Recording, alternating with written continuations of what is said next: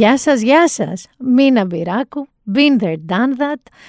Τον τρώμε σιγά σιγά παιδιά και το Φεβρουάριο. Τον τρώμε. Θα ξεκινήσουμε το καλό με ένα καλό νέο. Το βασικότερο για πολλούς από εσάς, ότι από αύριο θα είστε όρθιοι στα μπαρ. Κανονικά. Και τα γήπεδα θα είναι πιο γεμάτα, κατά 50% θα είναι γεμάτα και θα είστε όρθιοι λοιπόν στα μπαρ και σιγά σιγά από Μάρτιο θα ξεκινήσουν και οι σχολικές εκδρομές. Μπαίνουμε σε μια έτσι πορεία ας πούμε σχετικής κανονικότητας. Αρχίζουν οι σκληροί δείκτες όντως και πέφτουν. Δεν είναι ότι είναι λιγότεροι, λίγοι νεκροί 78 τη μέρα, αλλά δεν είναι 110 ή 106. Δεν είναι ότι είναι λίγοι 300 τόσοι ή 400 διασωληνωμένοι, αλλά δεν είναι 600. Αυτό είναι ότι πέφτουν σιγά σιγά οι σκληροί δείκτες. Ε, υπάρχουν χώρες που το ξαναείπαμε, οι οποίες ζουν με αυτή τη λογική. Η Δανία δεν έχει τίποτα πια, κανένα μέτρο, μηδέν. Ούτε μάσκες, στο πιστοποιητικά, ούτε τίποτα. Παρατηρούν μια αύξηση των κρουσμάτων, αλλά όσο οι περίφημοι σκληροί δείκτες δεν ανεβαίνουν, δεν αγχώνονται. Για να δούμε, παιδιά, τι θα δούμε και εδώ. Όμως, λέγοντας για να δούμε τι θα δούμε, αφήσαμε κάποια από το προηγούμενο επεισόδιο κάποια ζητούμενα. Στο προηγούμενο επεισόδιο σας διαφήμιζα πόσο πολύ θα δω το Super Bowl και το Half Time και τα λοιπά. Πάμε λίγο, λίγο να καταλάβετε, νομίζω με αυτό το κομμάτι συγκεκριμένα που θα παίξω τώρα, μπήκανε ο Dr. Dre και ο Snoop Dogg. Πάμε λίγο πάλι να το ξαναζήσω. It's the one and only Digo Double G. Snoop Dogg. You know I'm mobbing with the D.R.E. Yeah, yeah, yeah. You know the West Coast is back for all you suckers. Suckers. So put something in there. Put it in there. Yeah. Suck, Snoop. Top dog, bite them all. Yeah, I'm burning it up. DPGC, you should be turning Λοιπόν, Είμαι από αυτού που του άρεσαν φανατικά. Του άρεσε πάρα πάρα πάρα πολύ αυτό το half time. Και ο αγώνα καλό ήταν, δεν ήταν κακό, αλλά αυτό το half time μου άρεσε πάρα πολύ. Ε, δεν άρεσε πάρα πολύ, αρκετά ώστε να γκουγκλάρουν ας πούμε πώς προφέρονται κάποια ονόματα πάρα πολύ γνωστά για να παίζουν στο ημίχρονο του Super Bowl είναι μάλλον πάρα πολύ γνωστά διότι άκουσα στις ελληνικές ειδήσεις, μιλώντας για αυτό το γεγονός αυτή τη μίνι συναυλία του ημίχρονου τον Dr. Dre, δεν ξέρω αν τον ξέρεις τον Dr. Dre, είναι ο Dr. Dre. Ε, οι άλλοι αγαπημένοι μου που τη σκότωσαν, τη διέλυσαν είναι J, Mary J. Blige, η οποία ακούστηκε ως Mary J. Bleach και Mary J. Blige. Αμέ. Και επίσης αφήνω για το τέλος τον περίφημο Kendrick Lamar, τον περίφημο Kendrick με φλουδαγκούρι, λαμάρ. Αυτό είναι το λιγότερο. Αλλά θέλω να σας πω, ρε παιδιά, εκεί στα ρεπορτάζ, πραγματικά, άμα καταλαβαίνετε ότι μπορεί να μην το ξέρετε, ρε παιδί μου, κάτι, αλλά είναι κάτι πάρα πολύ. Στο όλο ο πλανήτη έχει ασχοληθεί με αυτό. Ε, μπορείτε και να το δοκιμάζετε. Να το ψάχνετε. Να δείτε πώς προφέρετε κάτι. Λοιπόν, αυτό που θέλω να σας πω εγώ εδώ πέρα είναι το εξής. Νιώσαμε όλοι οι της ηλικίας μου, Ρε παιδί μου, χύπητη χοπ. Χορεύαμε αυτό, να με κάνουμε, δείχναμε. Και μάλιστα γέλασα πάρα πολύ. Μου το έστειλε και μια φίλη αυτό. Ότι όλοι όσοι είχαν γεννηθεί μεταξύ του 85 και του 95 ή και του 75 να πω εγώ, να βάλω και τον εαυτό μου μέσα, ε, είδανε λίγο το line-up και όλο αυτό που έγινε στο Super Bowl και λέγανε ωραία, αντί να κάνουν τίποτα, να φέρουν τίποτα γερόντια τύπου Rolling Stones, φέραν κάτι φρέσκο. Μέχρι που το είδανε μέσα από τα μάτια νεότερων ανθρώπων. Ε, μία φίλη μου, η Άντα, μου στείλε στο, στο Instagram μήνυμα που μου, μου είπε ότι με τους δύο γιους της, οι οποίοι είναι 15 και 10 ετών, τους είχε πορώσει, ελάτε να δούμε τι ωραία που ήταν αυτό, δεν ήξεραν κανέναν, ούτε τον Γκέντριξ Λαμάρ, ούτε κανέναν. Ε, της είπαν τι τα πράγματα είναι αυτά. Προσπάθησε, ξέρεις, να τους πείσει λίγο με τη μουσική, το ρυθμό, τη χορογραφία, τίποτα μηδέν, μηδέν, ρε παιδί μου. Παρόλα αυτά, ε, εγώ πέρασα υπέροχα. Πραγματικά πέρασα υπέροχα. Θα ήθελα να γίνεται κάθε φορά. Έχουμε τεράστιο debate με το Θέμη Κέσαρη, που ήμουν σίγουρη ότι θα το έχουμε και σφαχτήκαμε για το ποιο είναι το καλύτερο half time του Super Bowl ποτέ. Ο ίδιος υποστηρίζει ότι είναι ο Prince. Νομίζω αυτός ήταν κάπου 2005-2007, κάπου εκεί. Ο οποίος τραγούδισε μεταξύ άλλων το Purple Rain υποβροχή στο Μαϊάμι. Εντάξει, ήταν θέμη, στο δίνω αυτό. Αυτό είναι το νούμερο ένα Super Bowl, ας πούμε, αλλά το νούμερο δύο είναι αυτό. Και αν δεν έβρεχε την ώρα που πριν για το Purple Rain, θα ήταν αυτό το τωρινό το Super Bowl. Και τελειώνω με αυτό το ανοιχτό μας λογαριασμό. Κέρδισαν οι Ράμζα, μα σας ενδιαφέρει, και στο γήπεδο ήταν όλοι. Σκέψω ότι ήταν στο Λο Άντζελε, ήταν όλοι κανονικά. Από τον LeBron James που τα σπάσε χορεύοντας, μέχρι τον, ε, τον ε, Jay-Z και την Beyoncé επίσης, μέχρι J. Lo με Ben Affleck, αυτή και αν κούναγε και έδειχνε και έκανε. Όλοι, όλοι, όλοι, όποιοι μπορείτε να φανταστείτε.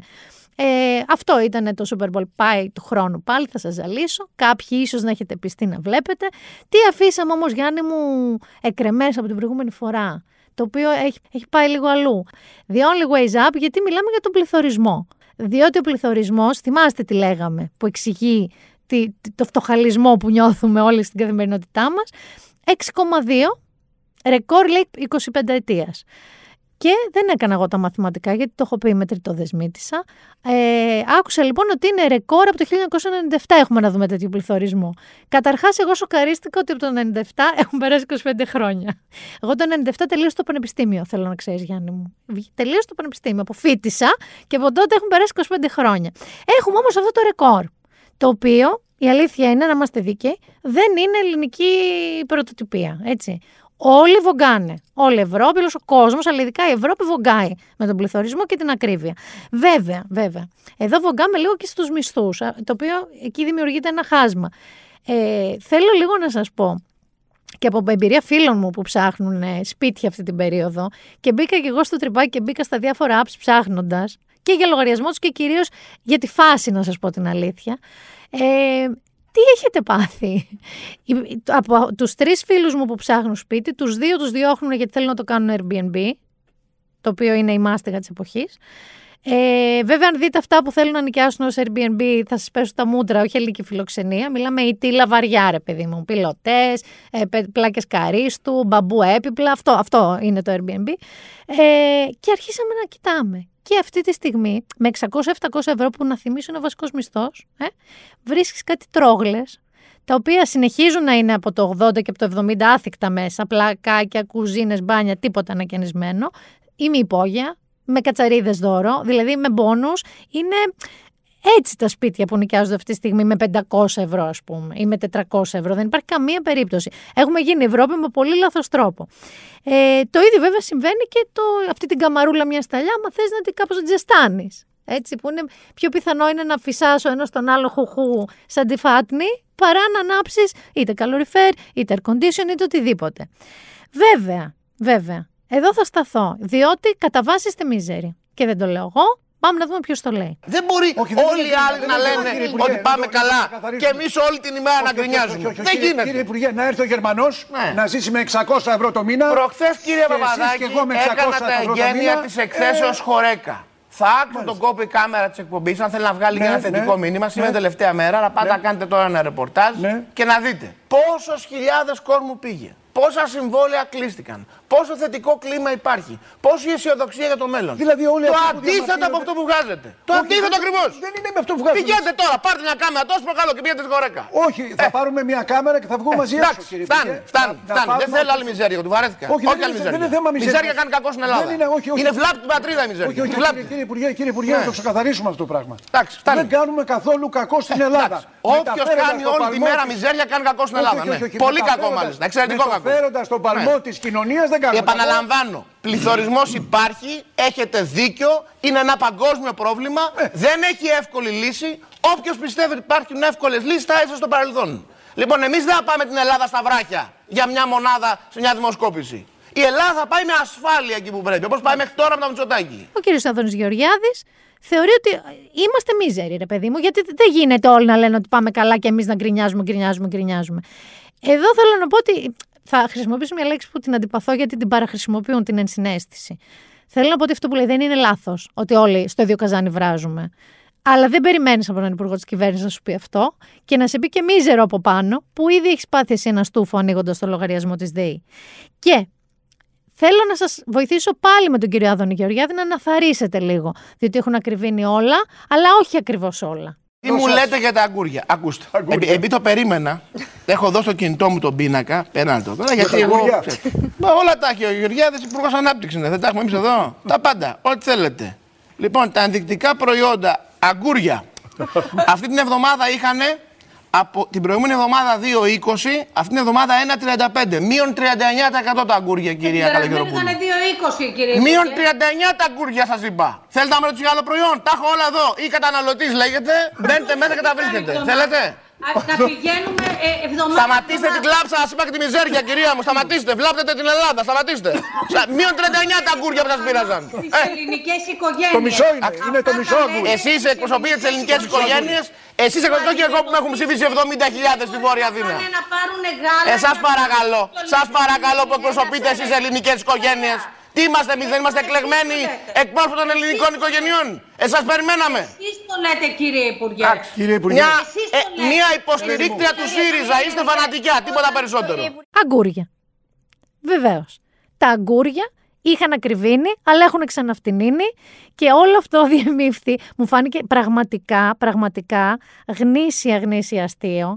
Ήταν στο Γιώργο Παπαδάκη όλο αυτό ε, και ε, εναντίον της κυρίας Καλογεροπούλου, της δημοσιογράφου έγινε, έπαθε αυτό με τα γκούρια.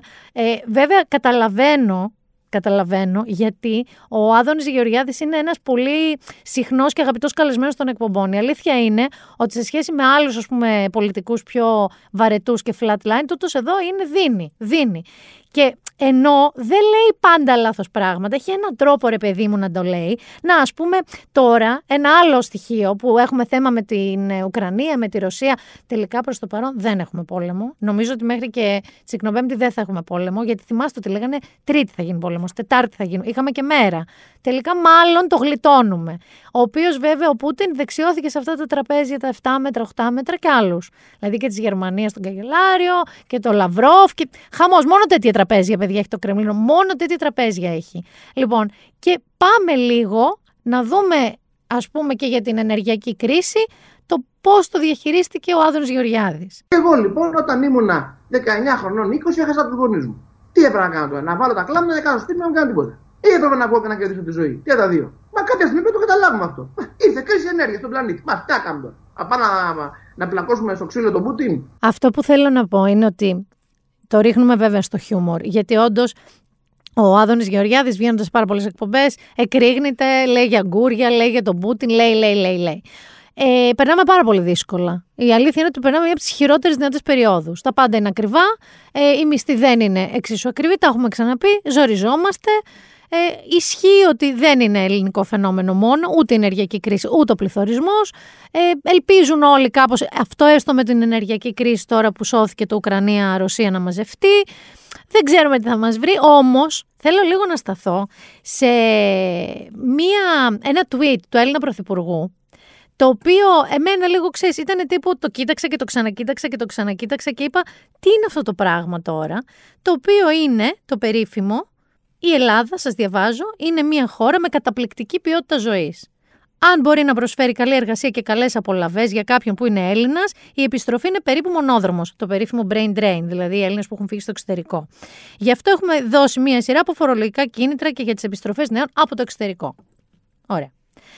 Διάβασα ένα πολύ ωραίο άρθρο στη LiFO της Δέσποινας Τριβόλη ε, που έχει ε, τίτλο λίγο κρασί, λίγο θάλασσα και μιζέρια μου. Και στην πραγματικότητα, ψάχνοντας διάφορες έρευνες και μελέτες, λέει ότι σε αντικειμενικούς δείκτες, ας πούμε, ε, ότι η Ελλάδα δεν είναι ούτε καν στην εικοσάδα των χωρών με καλή ποιότητα ζωής, στο Better Life Index του ΩΣΑ, βγαίνει 36η στη 40. Δεν είναι καλή θέση να είσαι 36ο στου 40. Επίσης, οι δείκτες λέει της Ευρωπαϊκής Στατιστικής Υπηρεσίας είναι ακόμα χειρότεροι. Που η έρευνά τους υπολογίζει την ποιότητα ζωής με βάση παράγοντες όπως η υγεία, η οικονομία, η οικονομική και φυσική ασφάλεια, η παιδεία, η εργασία, ο ελεύθερος χρόνος, οι υλικές συνθήκες διαβίωσης, κοινωνικές συναναστροφές, διακυβέρνηση, ανθρώπινα δικαιώματα, περιβάλλον. Αυτοί είναι κάποιοι παράγοντες που ορίζουν τους δείκτες της Ευρωπαϊκής Στατιστικής Υπηρεσίας. Έχουμε πρωτιές σαν χώρα. Λέει, βρίσκεται στο νούμερο 1 στην ανεργία, στο μισθολογικό κενό μεταξύ ανδρών και γυναικών, στη δυσκολία των πολιτών να αντιμετωπίσουν ξαφνικά έξοδα στη ζωή τους, στις ώρες δουλειάς ανά εβδομάδα, στο πώς τα καταφέρνουμε οικονομικά. Ε, και τελευταίοι είμαστε στην κατηγορία job satisfaction. Πόσο χαρούμενοι είμαστε από τη δουλειά μας με την έννοια. Πάντα. Είναι παράμετροι του πόσο δουλεύεις, τι απολαβές έχεις, πώς περνάς εκεί που δουλεύεις κτλ. Ένα από τα αγαπημένα μου πράγματα που λέει, τα πάμε καλά, ξέρεις τι, στην ψυχαγωγία και τις κοινωνικές σχέσεις, ότι βλέπουμε οικογένειες και φίλους. Αυτό εκεί τα πάμε καλά. Βέβαια, δεν συμμετέχουμε, παράδειγμα, σε εθελοντικά, αθλητικές και πολιτιστικές δραστηριότητες ιδιαίτερα. Κοινώς, κοινώς, έχουμε αυτό. Θάλασσα και τα γόρι μου, λίγο κρασί, λίγο θάλασσα και τα γόρι μου. Λίγο κρασί, λίγη θάλασσα και τα γόρι μου. Λοιπόν, η αλήθεια είναι τώρα ότι το τι μπορεί να λέει ο δείκτης για την ανάπτυξη μιας χώρας με το πώς το ζούμε όλοι εμείς είναι δύο διαφορετικά πράγματα. Ήταν πάρα πολύ άτοπο. Δηλαδή σε ανθρώπους το πώς ζούμε το, την καθημερινότητά μας, αυτό το η καταπληκτική ποιότητα ζωής ε, δεν ισχύει. Όπως λέει η Δέσποινα Τριβόλη, μπορεί να φταίει πως συχνά μπερδεύουμε λέει, την ποιότητα ζωής με το φολκλόρ εθνικό ναρκισισμό. Δηλαδή χαροπή για γιούλα, μαριδάκια, ελιά θρούμπα, ούζο, πεύκο, πάριος, ε, σαν διαφήμιση ρε παιδί μου, αυτό του καλοκαιριού. Τα υπόλοιπα αυτή τη στιγμή που μιλάμε δεν είναι πολύ καλά τα δεδομένα μας. Ελπίζω σε κάτι καλύτερο, ελπίζω σε κάτι καλύτερο. Το τι μπορεί να μας βρει Δηλαδή, εγώ τώρα έχω σοκαριστεί με όλο αυτό που έγινε με την Ουκρανία και πόσο κοντά φτάσαμε και πόσο αυτό αποτυπώνεται σε εμάς. Και όντως κατάλαβα κι εγώ ότι δεν είμαι. Δηλαδή, αν μου συμβεί κάτι, έκτακτο, όπως και άλλη αύξηση, δεν μπορώ να ανταπεξέλθω. Και θεωρώ ότι το, η μεγάλη πλειοψηφία των Ελλήνων πολιτών είναι σε αυτή την κατηγορία.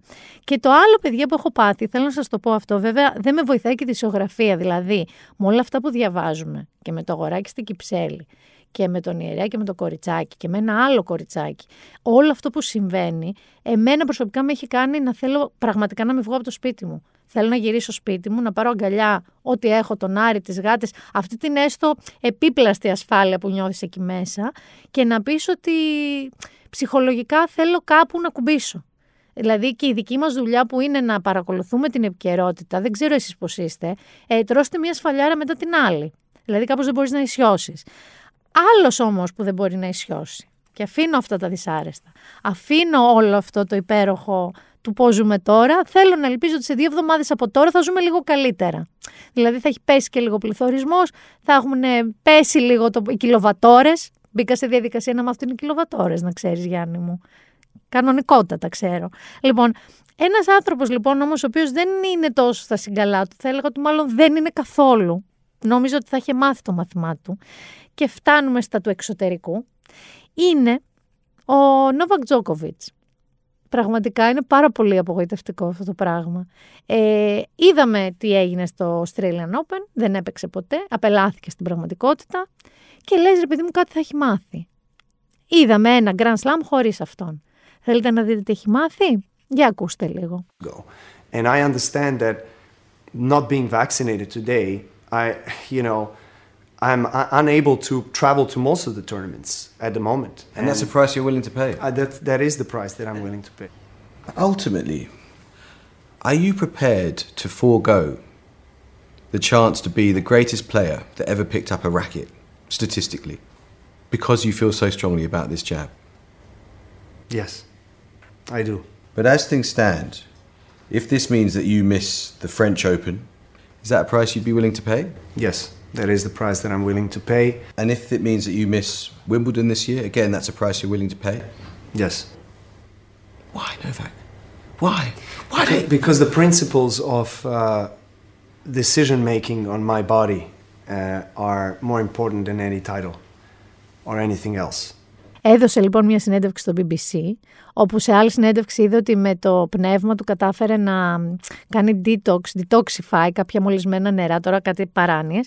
Αλλά όπως ακούσατε το πιο βασικό λοιπόν που είπε στη συνέντευξη στο BBC είναι ότι αρνείται να κάνει το εμβόλιο, ακόμα και αν αυτό του στοιχεί στη συμμετοχή του στα επόμενα Grand Slam, ακόμα και αν αυτό τον πετάξει έξω από την κούρσα για τον καλύτερο παίχτη όλων των εποχών βάσει τίτλων, ε, αρνείται. Αρνείται να το κάνει, γιατί θέλει λέει, να έχει την επιλογή του τι βάζει στο σώμα του. Ε, και επίσης, όταν του είπε, δεν το έβαλε αυτό στο ηχητικό που ακούσατε, αλλά όταν του είπε ο δημοσιογράφος ότι πάρα πολλοί αντιβάξερ σε όλο τον κόσμο τον έχουν σαν ειδωλό τους, είπε ότι εντάξει, δεν θα το ήθελε, αλλά ε, ο καθένας έχει δικαίωμα να διαλέγει τη βάση στο σώμα του. Και επίσης είναι αυτό το που ξεκίνησε την κουβέντα λέγοντας I am no anti-vaxxer, but Και βγήκε η Ryanair και τον ξεστήλησε με ένα tweet που λέει Και εμείς δεν είμαστε αεροπορική εταιρεία, αλλά πετάμε αεροπλάνα. Δηλαδή ότι τι μας λες. Ε, να που έρχεται μια στιγμή, θυμάστε όλες αυτές τις συζητήσεις που κάνουμε ότι ένας είναι ένας ταινίστας και γιατί μας απασχολεί για τον Τζιπάτα, λέγαμε. Τι λέει και αν αυτά που λέει στέκουν ή δεν στέκουν. Κοίτα να δεις τώρα πώς θα φέρνει όμως η ζωή όταν ένας ταινίστας, ένας συγκλονιστικός ταινίστας, αποφασίζει να βγει δημόσια σε μια συνέντευξη στο BBC και να πει αυτά τα πράγματα. Μπορείς να τον κρίνεις τώρα για αυτά που είπε. Μπορείς να τον κρίνεις. Είναι θεμητό ενώ όλος ο πλανήτης, όλη η επιστημονική κοινότητα του πλανήτη στηρίζει κάτι, αυτός να βγαίνει χωρίς κανένα επιστημονικό δεδομένο. Δηλαδή το επιχείρημά του είναι ότι ο καθένας έχει το δικαίωμα να βάζει ό,τι θέλει στο σώμα του. Μα δεν λέμε κάτι αντίθετο. Αλλά αυτό δεν είναι μια κανονική συνθήκη ζωής. Με έχει κάνει έξαλλη. Έξαλλη με έχει κάνει Γιάννη και εγώ τον αγαπούσα πάρα πολύ αυτόν τον παίχτη, σαν παίχτη. Τώρα πραγματικά μην πατήσει ούτε το χόρτο του Wimbledon, ούτε το χώμα του Ρολάν Γκαρός, ούτε τίποτα να μην πατήσει. Να κάτσει εκεί να τα πάρει όλα ο Ναδάλ. Να γίνει ο Ναδάλ ο καλύτερος παίχτης όλων των εποχών, που εντάξει μπορεί και να είναι. Οι, οι, οι απόψεις δίστανται. Και πάμε σε έναν άλλο αγαπημένο πυροβολημένο. Δεν ξέρω αν έχεις παρακολουθήσει Kanye ή Ye, όπως λέγεται, Kanye West. Πια λέγεται σκέτο Ye. YE, yeah, yeah, yeah. Λοιπόν, ο Κάνιο West, θυμάσαι που τον είχαμε αφήσει σε αυτή τη σχέση με τη θεάρα τη Τζούλια Φόξ. Τελείωσε αυτή η σχέση. Συγκεκριμένα τον παράτησε αυτή. Γιατί όμως; Γιατί, μήπως γιατί το Αγίου Βαλεντίνου έστειλε στην Kim Kardashian ένα φορτηγό γεμάτο τριαντάφυλλα και με λόγια πάνω στο αυτοκίνητο να γράφονται; Μήπως γιατί εντωμεταξύ έχει ένα πολύ ωραίο άρθρο στο One Man που το έχει όλο το χρονικό. Έτσι. Να θυμίσουμε ότι η Kim Kardashian του έχει στείλει χαρτιά διαζυγίου, θέλει να χωρίσει κανονικά γυναίκα και βγαίνει με τον Pete Davidson, έναν, ε, έναν άνθρωπο που είναι στο SNL, κομικός, ε, comedian, ηθοποιός κτλ. Λοιπόν, αυτός, αφού χώρισε λοιπόν με την ε, Julia Fox, ε, άρχισε να κάνει μία σταυροφορία δημόσια. Θυμάστε τα ωραία του τα tweets που πάθαινε παράνοια. Άρχισε λοιπόν τώρα να γράφει ότι ο Θεός, ότι όλη αυτή η σταυροφορία έχει στο σκοπό να φέρει ο Θεός μαζί την οικογένειά του, να τους ξαναενώσει. Σε, στο TikTok είχε βγει και έλεγε ότι εγώ δεν, σε ένα podcast μάλλον καλεσμένος, δεν έχω δει χαρτιά δεσίγου, δεν ξέρω τι λέει Kim. Μετά άρχισε να γράφει ε, κεφαλαία συνάρτητα πράγματα. Έβρισε ένα φίλο του στο Twitter όλα αυτά και σε story στο Instagram. Ε, γιατί λέει ότι γνωρίζει τον Pete Davidson, το, το γκομενάκι της Kim και τον κάνει παρέα. Ε, μετά ανέβασε privé συνομιλίες με τον Pete Davidson που του λέει ότι δεν θα δεις ποτέ τα παιδιά μου, δεν θα τα γνωρίσεις εσύ. Ανέβασε και με την Kim Kardashian συνομιλίες που του έλεγε ότι σταμάτα να γράφεις αυτά για τον Pete γιατί θα, θα, θα, θα είναι βίαιη απέναντί του. Καλούσε τους οπαδούς του ότι άμα τον δείτε να του ουρλιάζετε. Και βέβαια καταλαβαίνετε ότι κάθε ψυχασθενής που ακούει τον Kanye μπορεί να μην ουρλιάξει μόνο στον Πιτ Ντέιβιτσον. Λοιπόν, αφού τα κάνει, τα κάνει όλα αυτά, α, ε, ανεβάζει και του λέει η Κίμ ότι δημιουργείς πολύ επικίνδυνο περιβάλλον και ποστάρει και αυτό. Εντάξει. Και καταλήγει κιόλας ο ίδιος με ένα χαρτί, δεν ξέρω αν το είδατε, ανέβασε μία selfie, μία φωτογραφία του μάλλον, με μία κόλλα χαρτί, όπου έγραφε πάνω με την ημερομηνία ότι ο λογαριασμός μου δεν έχει χακαριστεί. Μην τυχόν και κάποιος νόμιζε δεν τα γράφει αυτά μόνος του. Ότι έχω χακάρει το λογαριασμό του. Πολύ αγαπημένη συνήθεια στην Ελλάδα. Ε, και ενώ αρχίζει και γίνεται full κακοποιητική αυτή η συμπεριφορά, εν μεταξύ πήγε στο Super Bowl, είδες που ήταν, φορούσε μια κουκούλα στο πρόσωπο με κάτι τρυπάκια. Δηλαδή, είδε λίγο σαν σουρωτήρι για μακαρόνια τον αγώνα. Σε εισιτήρια 50.000 ε, ευρώ, να σας πω, η θέση του άξιζε. Και κάποια στιγμή προφανώς η ομάδα PR του είδε και απόειδε και τον σημάζεψε και ανέβασε λοιπόν ένα ε, Instagram post που έλεγε έμαθα ότι το να χρησιμοποιώ μόνο κεφαλαία, γιατί έγραφε μόνο κεφαλαία, ε, κάνει τους ανθρώπους να νιώθουν ότι τους ουρλιάζω. Και προσπαθώ να βελτιώσω την επικοινωνία μου. Και λέει ότι με ανέλαβε μια ομάδα επαγγελματιών ε, έσβησε όλα τα προηγούμενα πράγματα που σας είπα ε, και αναλαμβάνει και την ευθύνη ε, και ότι μαθαίνω σε πραγματικό χρόνο, δεν έχω όλες τις απαντήσεις και καταλήγει, γιατί η μεγαλομανία δεν χάνεται, ότι για να είσαι λέει καλός leader, καλός αρχηγός, πρέπει να είσαι καλός ο Κροατής. Καταλαβαίνετε ότι η Kim Kardashian δεν ξέρει πού να κρυφτεί μετά από όλο αυτό. Το μόνο καλό που είδα εγώ σε όλη αυτή την ιστορία, αν θέλετε τη γνώμη μου, είναι ότι ε, ο, το Twitter που συνήθως τον αποθέωνε και τον έκανε κι άλλο κι άλλο, ξέρεις, το τζίγκλαγε, γιατί ο άνθρωπος προφανώς δεν είναι σε καλή ψυχολογική κατάσταση. Αυτή τη φορά πήρανε το μέρος της ε, Kim πάρα πολύ και λέγανε ότι αυτό όλο που κάνει είναι πραγματική κακοποίηση και παρενόχληση. Ειδικά όταν άρχισε πια να βγάζει τα, τα μηνύματά της, τα πριβέ, τα text να τα βγάζει σε Twitch και στο Instagram. Λοιπόν, αυτοί είναι οι δύο αγαπημένοι μου, ο Νόβαξ και ο Γε. Ε, μου δίνουν τροφή άπειρη για αυτό το podcast. Δεν με αφήνουν ποτέ να απογοητευτώ. Είναι κρίμα που δεν έχω κάπου και τον Τραμπ, γιατί τότε να, δεν θα χρειαζόμουν κάτι άλλο. Θα λέγαμε κάθε επεισόδιο για αυτούς. Σήμερα όμως δεν είμαι μόνη μου σε αυτό το podcast. Ούτε σε αυτή τη βάρκα είμαι μοναχή. Πιστή στο φετινό μου concept να φέρνω ανθρώπους οι οποίοι είναι είτε συνομήλικοι μου ή και μικρότεροι, αλλά να με κάνουν να νιώθω τραγικά με τον εαυτό μου σε σχέση με το τι έχω πετύχει εγώ και πώς έχουν πετύχει αυτοί, ε, έχω το σημερινό μου καλεσμένο. Ο σημερινός μου καλεσμένος κοντά στο όνομά του, γύρω από το όνομά του, έχει να λέει Γκράμι, έχει να λέει Μισελ Γκραντ, έχει να λέει ε, Λαρα Φαμπιάν, έχει να λέει PBS, έχει να λέει Lincoln Center, έχει να λέει τι έχει να λέει. Θα δώσω μέσω του τραγουδιού του, πιθανότατα έχετε ήδη καταλάβει για ποιον μιλάω και πάμε να τον υποδεχτούμε. There's a chain on my mind, but when I try, I can't shake it. I wore it all my life, it just don't feel right. Don't wanna be a slave to be afraid. I can't take it. I'm standing out of line as I walk away. I'm gonna live my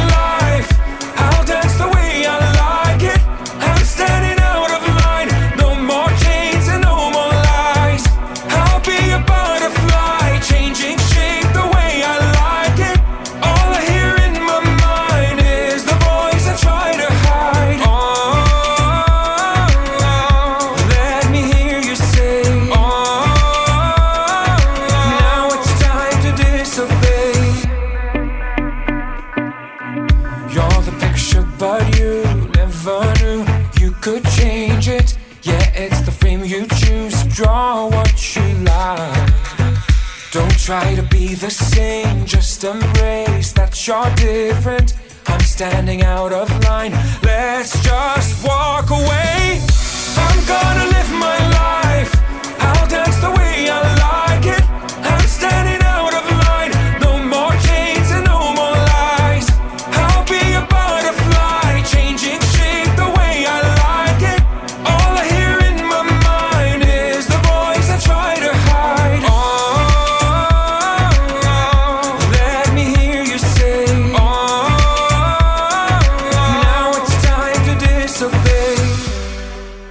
Σου Γιώργο Πέρι. Γιατί το κάνεις αυτό στον εαυτό σου; Δεν ξέρω ρε γαμό, το Αλλά γεια σου και εσένα. Φέρνω overachievers. Δεν ξέρω, είναι σαν να προσπαθώ να με πείσω να πετύχω κάτι παραπάνω στη ζωή μου. Όχι, εγώ νομίζω ότι μια χαρά τα έχεις πάει. Δεν νομίζω ότι θα έπρεπε να έχεις τέτοιο παράπονο. το όνομά μου δίπλα στη λέξη γκράμμι, εμένα δεν υπάρχει και δεν προβλέπεται. Ναι, αλλά μπορεί να υπάρχει δίπλα σε κάτι άλλο. Πούλιτζερ, ας πούμε. Ορίστε. Μμμ, μμμ.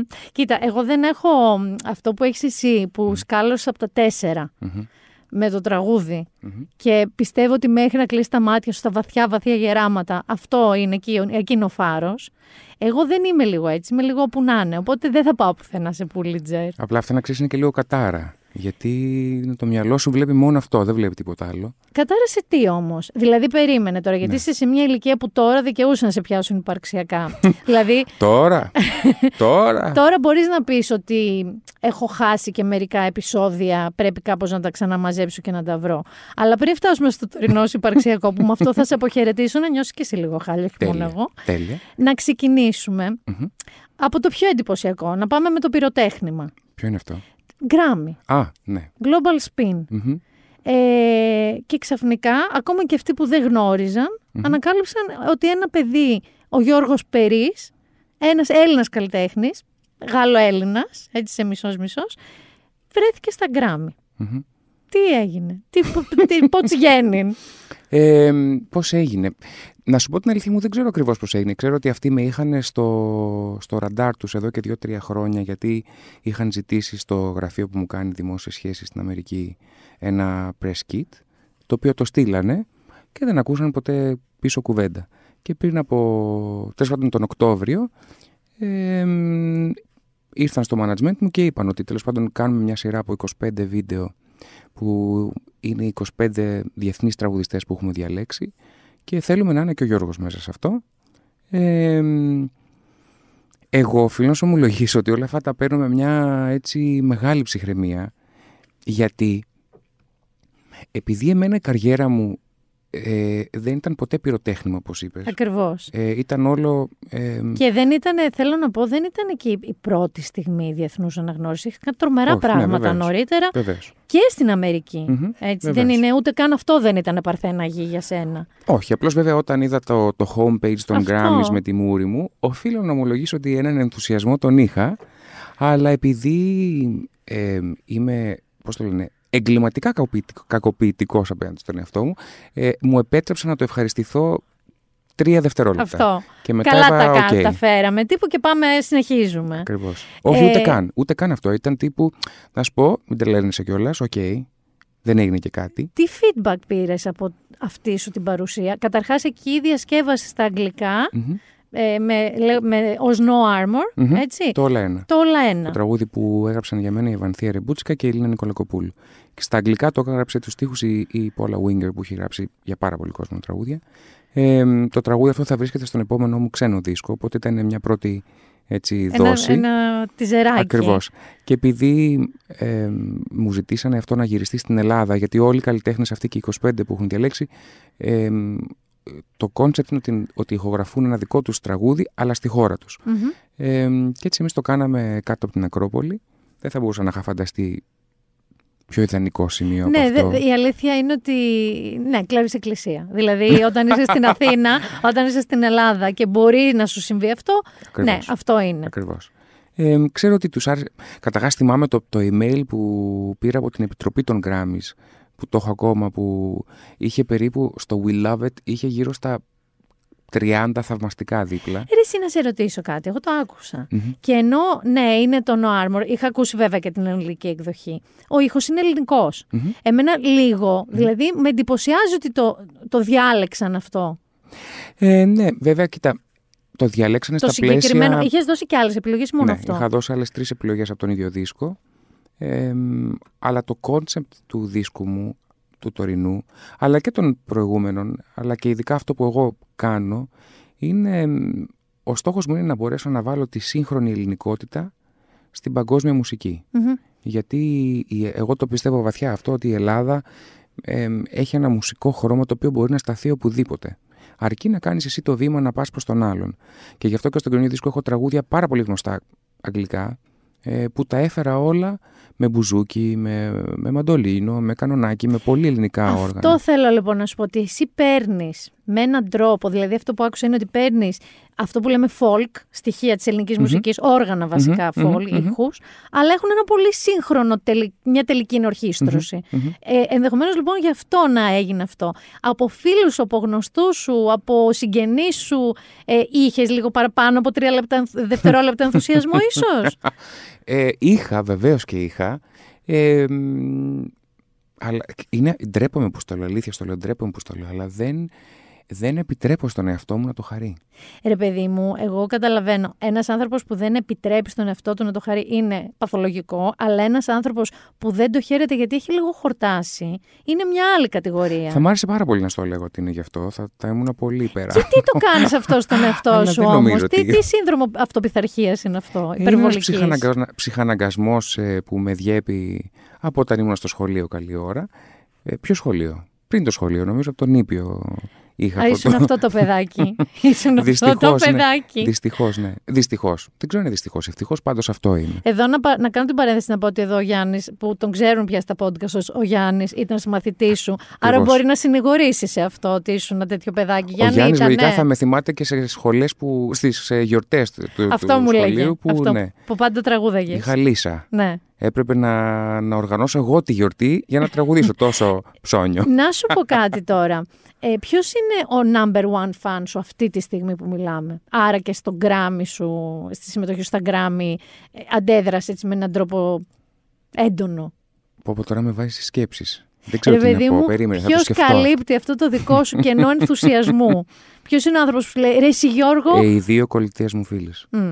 Νομίζω ε, τον ενθουσιασμό τον παίρνω από εκεί. Α, γιατί και, από κάπου. Και από την αδερφή μου επίσης ε, και από τα ανίψια μου που είναι η γιοι της καλύτερης μου φίλης που μου δίνουν μεγάλη έτσι, ε, δόση ενθουσιασμού.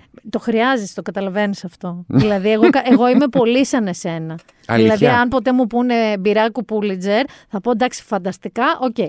Τι έχω να κάνω αύριο το πρωί; Ναι. Είμαι, είμαι, αλλά είμαι έτσι ένας άνθρωπος. Αλλά το χρειάζομαι κάποιος να μου δείχνει ότι μήπως είμαι λίγο χαζή και θα έπρεπε λίγο να χαρώ παραπάνω. Δεν ξέρω είναι θέμα χαζομάρας. Απλά εγώ τα βάζω πάντα ε, προσπαθώ να, να βάζω τα πράγματα στην, ε, στην πραγματική τους διάσταση. Πολλές φορές βέβαια αυτό, ε, κάνοντας αυτό αδικό τον εαυτό μου. Γιατί η αλήθεια είναι ότι τα γκράμμι δεν μπορείς να το περάσεις σαν «ΟΚ, έκανα και αυτό». Είναι όντως μια μεγάλη στιγμή. Και έχω επίγνωση ότι αδείξα τον εαυτό μου. Ε, γιατί αμέσως σκέφτηκα, OK, και τι κάνουμε τώρα και ποιο είναι το επόμενο αυτό που πρέπει να κάνουμε και τι είναι το, το άλλο ραντεβού. Και, και Δεν μου λες, είσαι και εργασιομανής. Φρικτά. Φρικτά. Φρικτά. Δηλαδή θέλω να σου πω ότι πούμε, προχθές γύρισα από τη Νέα Υόρκη στο αεροπλάνο. Νομίζω ότι ε, οι αεροσυνοδοί πρέπει να πάθανε την πλάκα τους γιατί ήταν έναν τύπο ο οποίος επί έξι ώρες ήταν σε ένα λάπτοπ έτσι κολλημένος και δεν έβλεπες σειρά όπως θα ήταν το λογικό; Όχι. Όχι. Απαντούσα στα 200.000 email που πρέπει να απαντήσω. Επίσης, ένα άλλο πράγμα είναι ότι είσαι πολυτεχνίτης και ερημοσπίτης. Δηλαδή είσαι παντού και πουθενά. είσαι με μια τσάντα στο χέρι από ό,τι έχω καταλάβει. Αρκετά. Δεν ήμουνα για δύο χρόνια λόγω του COVID. Αυτό όμως ίσως να έχει να κάνει και με τον καινούριο δίσκο. Ενώ ίσως συνετέλεσες στο να ολοκληρώσεις και αυτό το δίσκο με τον τρόπο που τον έχεις ολοκληρώσει και θα ναι. τον ακούσουμε. Ναι. Ναι, βοήθησε. Γιατί ήταν η πρώτη φορά που αποφάσισα να κάνω ξενόγλωσσο δίσκο μου στην Ελλάδα. Γιατί όλοι οι προηγούμενοι ξένοι δίσκοι τους είχαμε κάνει.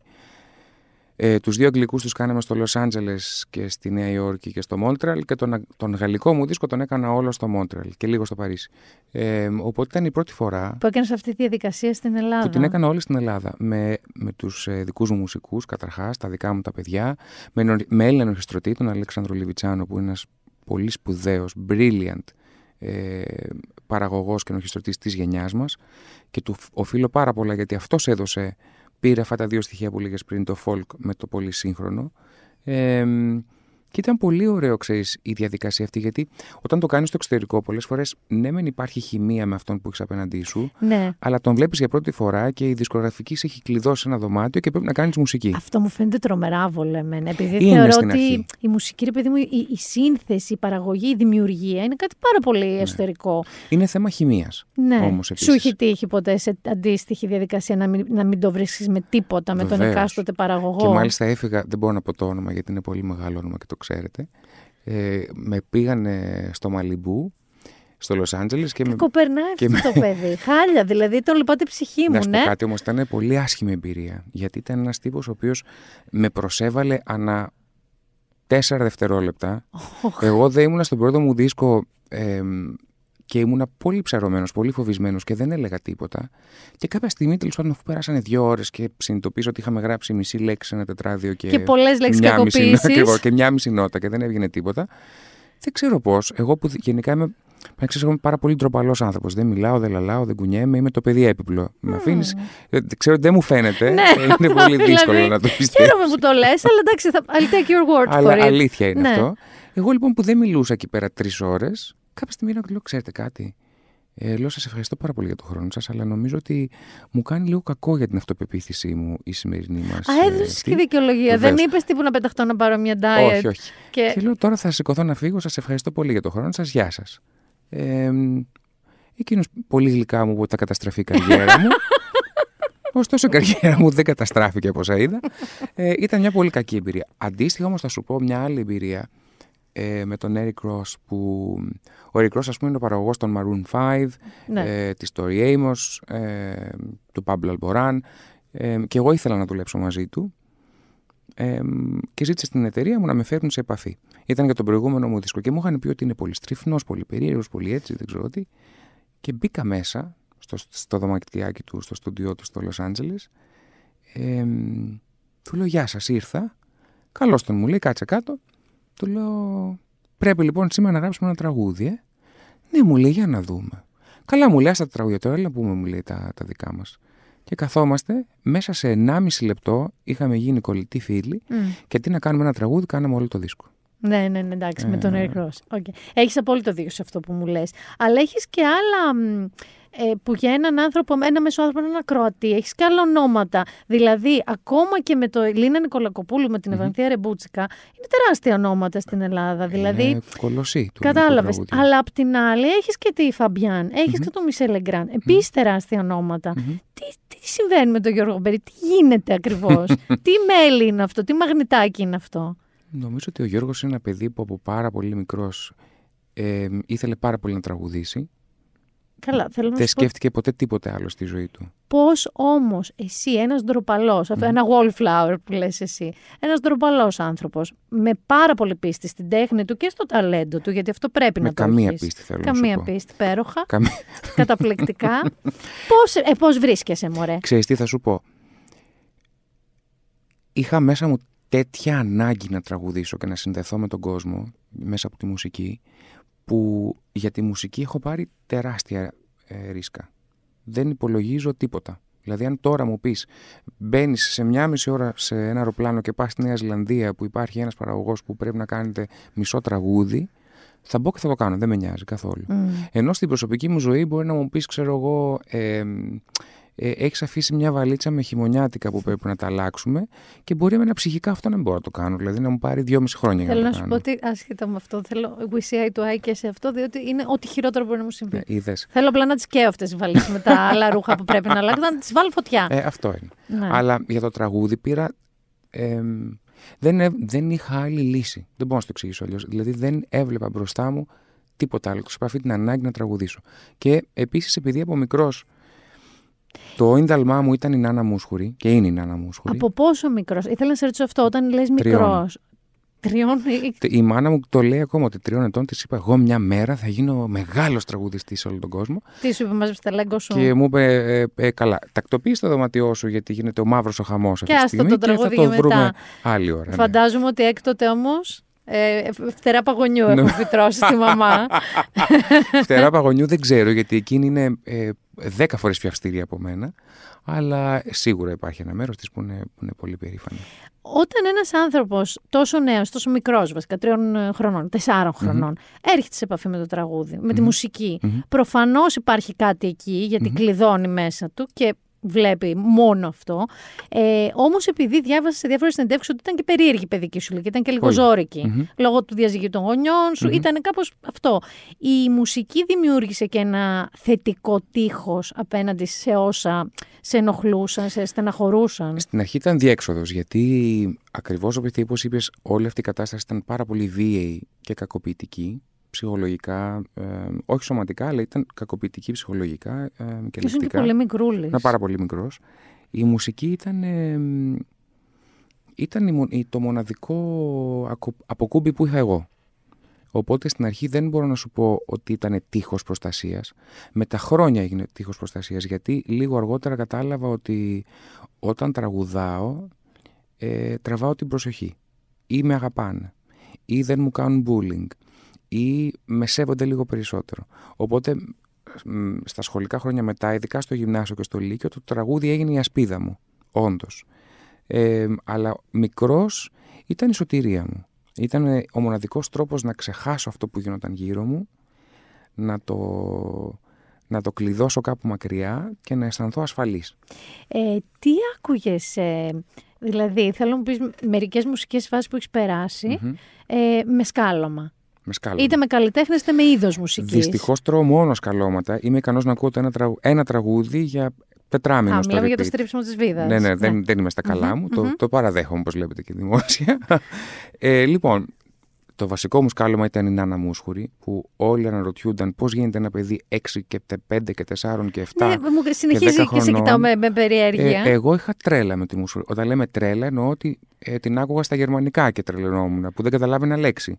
Και στα αγγλικά και στα γαλλικά και στα ελληνικά και σε όλες τις 173 γλώσσες που έχει τραγουδήσει. Την έχεις γνωρίσει; Ε, Βεβαίως την έχω γνωρίσει και ξέρω ότι με αγαπάει και πολύ. Και τον τελευταίο καιρό μιλάμε περίπου μία, μία φορά την εβδομάδα. Έχουμε το, το παραδοσιακό μας τηλεφώνημα. Ήταν από τα πρώτα πράγματα που της είπες ότι την άκουγες των πέντε ναι, χρόνων. Ναι, βεβαίως. Το ξέρει και ξέρει πόσο την αγαπώ. Ξέρει δε ότι το, το γούρι μου που έχω όπου πάω στον κόσμο, πάντα σε συναυλίες, στις συνεντεύξεις σε αυτά, είναι το πρώτο CD δικό της που πήρα που ήταν το live από το Ηρώδιο.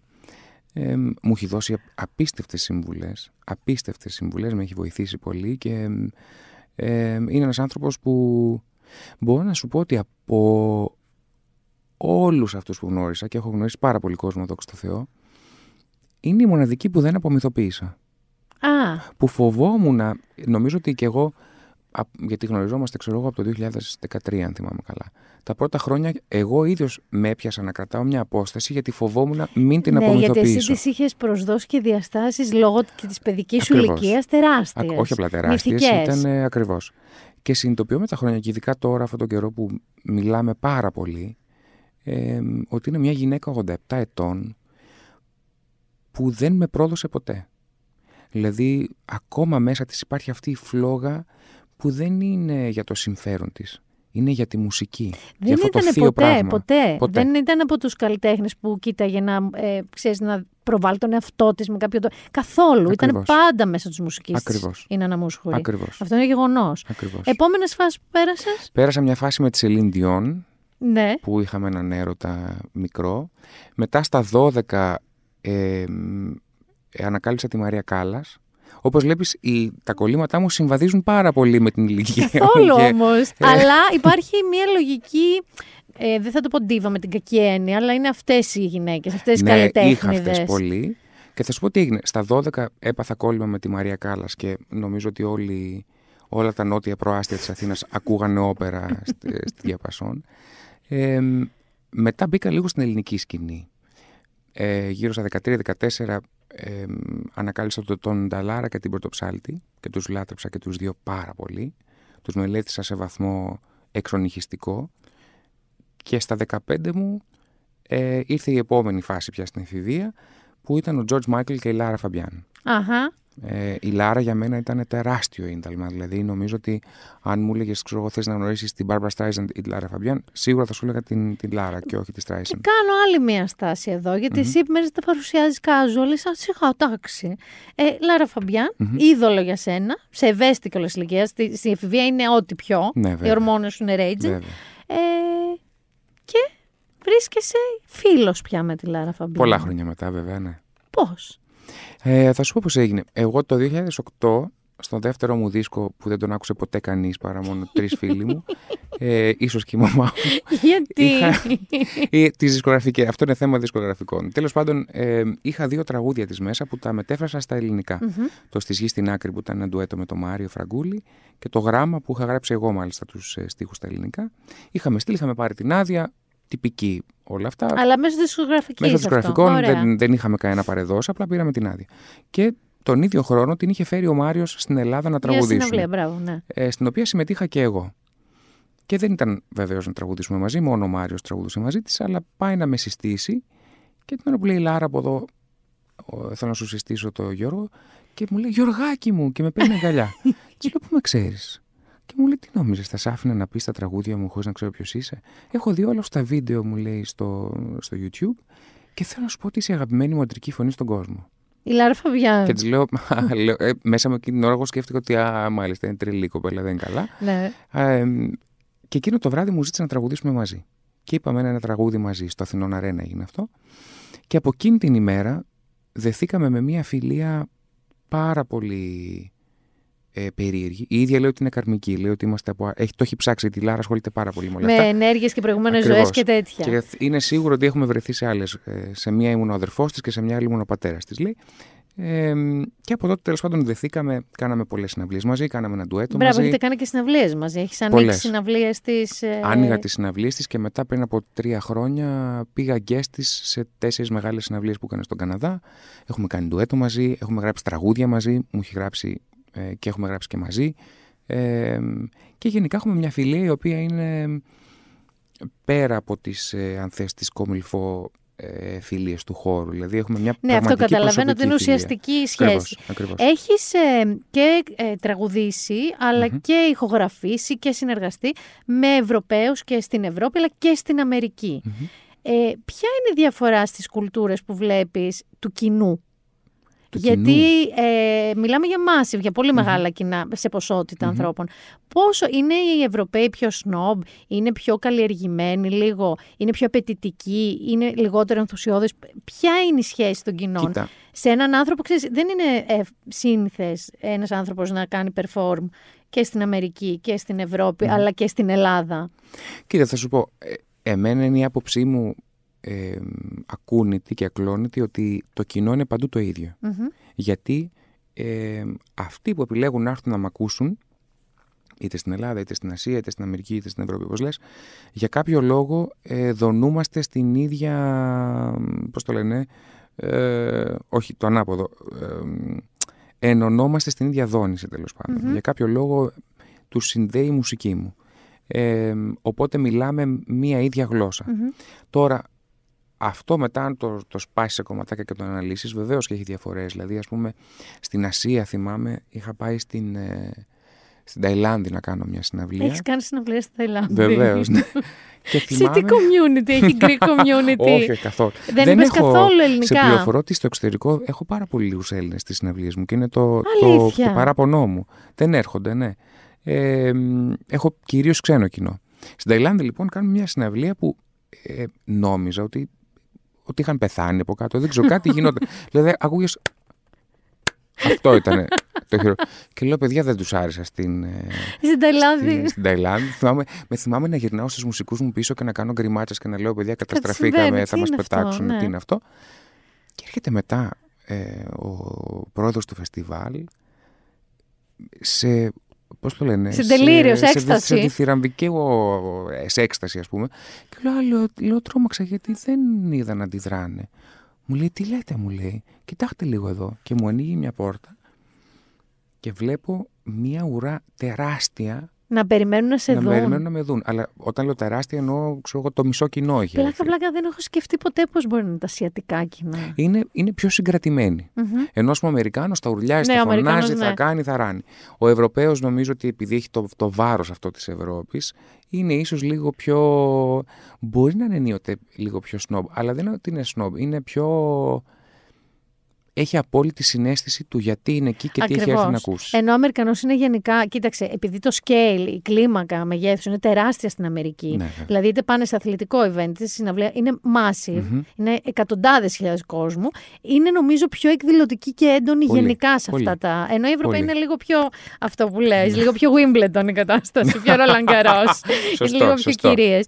Δεν μου λες κάτι τώρα τι είναι δύο στιγμές στην καριέρα σου που τέλος πάντων χάρηκες για λίγο παραπάνω από τρία δευτερόλεπτα. Δύο, που σου κράτησε μία μέρα η χαρούλα σου; Ε, τώρα θα σου πω πιο πολλές από δύο πειράζει. Όχι, χαίρομαι για σένα ότι υπήρχαν. Κοίτα, η πιο πρόσφατη που νομίζω ότι αν ξανακάνουμε σύνδεξη σε 20 χρόνια θα σου πω ότι πάλι αυτή ίσως ήταν η πιο μεγάλη στιγμή της ζωής ήταν η μαγνητοσκόπηση της συναυλίας των αρχαίων νότ της Αφέας που κάναμε. Που επέχτηκε στο PBS. Ναι και που θα παιχτεί και σε άλλες χώρε. Παίζεται ήδη σε διάφορες άλλες χώρε. Και θα είναι και στο, στα πλαίσια του ΕΟΤ για την πρόθεση της χώρας. Ακριβώς. Ακριβώς. Αυτή ήταν μια στιγμή που η μοναδική φράση που μπορώ να σου πω είναι ότι αυτή αισθανόμουν ότι αυτή η ομορφιά δεν αντέχεται. Ήταν πέρα. Δηλαδή, όταν συνειδητοποιείς ότι είσαι σε απόσταση 63 εκατοστών από το ναός, μετρημένα 63 εκατοστά, τόσα μας επέτρεπε η, η εφορία αρχαιοτήτων, ε, ότι, είσαι, ότι είναι, είσαι ο πρώτος τραγουδιστής που γίνεται αυτό, δεν έχει ξαναγίνει τόσα χρόνια. Ε, είναι μυστικιστικό όλο αυτό. Ναι, ότι βρίσκεσαι στο ναό της Αφαία, που η Αφαία είναι η άφαντη θεά αυτή που δεν φαίνεται. Ε, η ενέργεια αυτού του πράγματος ήταν ασύλληπτη. Αυτό ήταν σίγουρα το πιο δυνατό. Έχω όμως και άλλες στιγμές να σου πω. Ε, δηλαδή, θυμάμαι, θυμάμαι στον Καναδά, ε, στο Μόντρελ, σε μια συναυλία στην τελευταία της περιοδίας που μου φωνάζει κάποιος από κάτω στα γαλλικά. Είσαι και δικός μας, μην το ξεχνάς. Ότι είσαι και δικός τους εννοείς των Καναδών, ε, του Καναδικού κοινού. Ακριβώς. Και αυτός με συγκίνησε πολύ. Θυμάμαι έναν ταξιτζή που αυτή τη στιγμή, να σου πω την αλήθεια, μου έχω μπλέξει και δεν θυμάμαι αν ήταν στο Σικάγο ή στο Σίδνey. Σε ένα από τα δύο πάντως ήταν. Που ε, εκείνη την ώρα έπαιζε το τραγούδι μου στο ραδιόφωνο και του Ποιο; λέω. Το I will wait for you ήταν. Και του λέω, Εγώ είμαι αυτός. Και με κοιτάζει, μου λέει, Χαχαχα, πολύ καλό. Του λέω, Όχι, αλήθεια, εγώ είμαι. και μου λέει, Μου κάνεις πλάκα, μου λέει. Το ακούω όλες αυτές τις μέρες, είναι το αγαπημένο μου τραγούδι αυτή την περίοδο. Του λέω, Αλήθεια, εγώ είμαι. Και βγάζω ένα CD και του το δίνω και το υπογράφω. Ε, και αρνήθηκε να μου πάρει λεφτά από την κούρσα στο ταξί. Ε, με πήγαινε στο αεροδρόμιο και θυμάμαι ότι συγκινήθηκα πάρα πολύ που ο άνθρωπος αυτός ας πούμε ξαφνικά στη μέση του πουθενά ε, Άρα εσύ δεν είσαι τόσο των μεγάλων. Ε, ενώ ότι κρατάς στιγμές, εμπειρίες και συναισθήματα και αυτά είναι που σου προκαλούν γνήσια χαρά και ενθουσιασμό. Η επαφή με τους ανθρώπους. Η, η, πιο μεγάλη χαρά νομίζω είναι με, το, με τους ανθρώπους και με το κοινό. Βεβαίως υπάρχουν στιγμές, ας πούμε όταν τραγούδισα στο Madison Square Garden που βλέπεις 22.000 μάτια, όχι ψέματα, 44.000 μάτια, 22.000 επί 2 μάτια να σε κοιτάνε, ε, έχει μια τεράστια χαρά αυτό. Δεν μου λες κάτι, ένας άνθρωπος φύση Πάντα την έχω αυτή την απορία. Όταν πατάς το πόδι σου σε μία σκηνή. Είμαι λιοντάρι. Α, αλλάζεις, ναι. μεταμορφώνεσαι. Η σκηνή είναι το μοναδικό... Πάντα έτσι ήσουν ή ήσουν αφοβικό στην αρχή. Από μωρό παιδί. Α, ήταν η μεταμόρφωσή μικρό, σου. Ήταν, ακριβώς, ήταν η μοναδική στιγμή που αισθανόμουν δυνατός. Και ακόμα και τώρα, δηλαδή, ε, γενικά εγώ είμαι άνθρωπος που αποφεύγει τη σύγκρουση, αποφεύγω την αντιπαράθεση, ε, δεν μπορώ να διεκδικήσω τα συμφέροντά μου γιατί δεν μπορώ να πω παιδιά αυτό δεν μ' αρέσει. Μου πήρε πάρα πολλά χρόνια και κόπο και ψυχανάλυση για να αποκτήσω το δικαίωμα να εκφράζω αυτό που δεν μου αρέσει.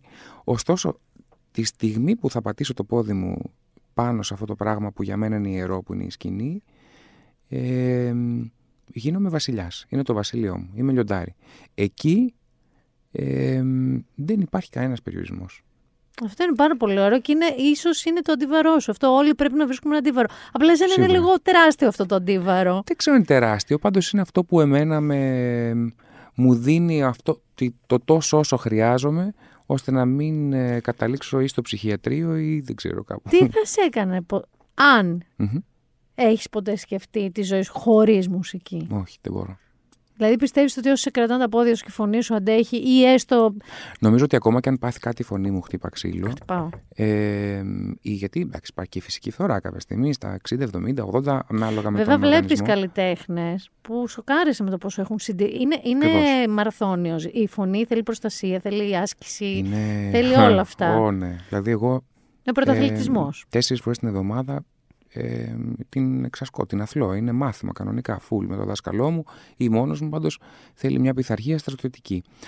Που όμως, επειδή αυτό είναι το μυστήριο της φωνής, ε, δεν έχεις καμία εγγύηση. Γιατί είναι το DNA, είναι η ψυχική υγεία, γι' αυτό και για μένα είναι πάρα πολύ σημαντικό πράγμα η ψυχική υγεία να την καλλιεργείς εξίσου με τη σωματική υγεία. Ε, μπορεί ξαφνικά στα 50 σου να σου πει Γεια σας. Ναι, δεν θέλω να άλλο. Κλείσει. Να κλείσει, να τελειώσεις, να πάθεις. Πολλοί τραγουδιστές το έχουν πάθει αυτό. Δηλαδή είναι συνδυασμός του πόσο υγιή είσαι, πόσο προσέχεις, πόσο εκφραστική. Πόσο, πόσο επίσης δεν το παρακάνεις. Βεβαίως. Γιατί είναι και αυτό. Γενικά θέλει μια ε, προσοχή με την κατάχρηση. Ο κάθε είδους κατάχρηση. Ε, νομίζω όμως ότι, όπως είπαμε και πριν, χτύπα ξύλο, αν κάτι πάθαινε η φωνή μου, πάλι θα έκανα κάτι Μουσικό. Ε, μουσικό. Θα έκανα παραγωγές, θα έγραφα. Θα... Για κάποιο λόγο, όσο μιλάμε, αυτό σκέφτομαι. Θα ήσουν και καταπληκτικός παραγωγός από ένα σημείο παραγωγός. και μετά. Ακόμα. Ναι, δηλαδή εννοώ τώρα... και κατ' επάγγελμα θα μπορούσες να είσαι το κάνω μόνο αυτό. επαγγελματικά το κάνω. Δηλαδή, όλοι μου οι δίσκοι, όλα μου τα τηλεοπτικά αφιερώματα, όλα αυτά είναι δικές μου παραγωγές. Και πίστεψέ με, αυτό σημαίνει ότι είσαι και καθαριστή, καθαρίστρια, λογιστής, ε, συμβολιογράφο, δικηγόρος, βοηθός, βοηθός βοηθού ε, είσαι πολλά πράγματα. Ε... Ετοιμάσου, γιατί μπορεί να αναλάβεις και άλλους καλλιτέχνες. Δηλαδή να μας βγάλεις πολλά φιντάνια. Μια μετά. και το λες, ευχαριστώ που το λες αυτό, γιατί μου δίνεις μια πάσα, γιατί όντως κάνω την παραγωγή ε, μιας νέας κοπέλας που την πιστεύω πάρα πολύ. Λέγεται Μυρτό Βασιλείου και είναι, είναι ένα πολύ μεγάλο ταλέντο. Πάρα πολύ μεγάλο ταλέντο. Ε, και ηλικιακά νέο κορίτσι. Πολύ, ναι. Είναι, η Μυρτό είναι 24. Νομίζω. Ε, φανταστικό. Είναι, είναι ναι, πολύ αυτό μικρή. είναι κάτι που νομίζω ότι είσαι πολύ ικανός να κάνεις γιατί κατέχεις την ουσία του πράγματος, της μουσικής, της τραγουδοποίησης, δηλαδή όλο αυτό το πράγμα. Δεν, είναι απλά, δεν είσαι απλά ένας τραγουδιστής για τον εαυτό σου που γράφεις και μερικά τραγούδια και οκ. Okay. Ναι, νομίζω ότι εγώ κυρίως το κάνω γιατί έχω βρει μία διέξοδο προς τον ψυχαναγκασμό μου. Το να κάθομαι να κοιτάζω τιμολόγια και. Ψυχαναλυτής Ε, τι λέει αυτό όμως. Α, ο ψυχαναλυτής μου νομίζω ότι έτσι και κάποια στιγμή βγει στη φόρα και του πάρει κάποιο συνέντευξη, νομίζω θα τελειώσει η καριέρα μου, η προσωπική μου. θα τελειώσουν όλα. Έχεις τον ίδιο σταθερά άνθρωπο χρόνια. ναι, ναι, ναι, ναι, χρόνια. Εντάξει. Ε, αλλά όντως ε, το κομμάτι εμένα αυτό το, το business, ας το πούμε έτσι, με ιντριγκάρει πάρα πολύ. Μ' αρέσει πάρα πολύ. Και επειδή είμαι τελειομανής, δυστυχώς, ε, και control freak, ακόμα πιο δυστυχώς, Ε, μ' αρέσει πάρα πολύ να έχω άποψη. Και γνώση. Και γνώση. Γιατί αυτό βεβαίως. απαιτεί και να ξέρεις, να ξοδεύεις χρόνο να μαθαίνεις. Ε, από, ήδη, υπάρχει συνήθως οι άνθρωποι σαν εσένα που είναι τόσο μέσα στη μουσική δεν έχουν μία είδος μουσικής που αντιπαθούν. Μμμ. Γιατί η μουσική είναι μουσική. Ακριβώς. Έχεις όμως κάτι που σε ξενίζει, ας πούμε, που δεν, δεν θα το ακούσεις ποτέ κατά Ναι. επιλογή σου. Δεν μπορώ να ακούσω το. Πώς λέγεται αυτό, ε, death, me- metal death. Πώς Δε- λέγεται; Death metal. Death, Death metal. metal, Ναι, μπράβο, είναι, φαντάσου είναι, ότι να είναι το πω, βι- δεν μπορώ. βία. Δεν, δεν είναι Αυτός- ακριβώς μουσική. Ακριβώς, αυτό είναι πολύ βία. Επίσης δεν τα πάω καλά με, τη, με rap trap. Δεν το έχω. Α, δεν το έχεις. Καθόλου. Δηλαδή δεν είδες τώρα το Super Bowl. Α, δηλαδή στη γενιά Όχι. μα δεν άκουγες Snoop Dogg και τέτοια. Όχι, όχι, όχι. Δεν είναι καθόλου το ρεπερτορίο Όχι. σου. Δεν με, το καταλαβαίνω δεν με αγγίζει αυτό, αυτό. καθόλου. Α, αλλά μετά ε, μπορώ να ακούσω ό,τι μπορείς να φανταστείς. Ναι, ναι, και ναι. θα τα ευχαριστηθώ. Μπορεί να μην τα ακούσω στο σπίτι στην καθημερινότητά μου, αλλά πραγματικά θεωρώ ότι η μουσική είναι. Υπάρχει ένα όριο μόνο στη μουσική. Ένα.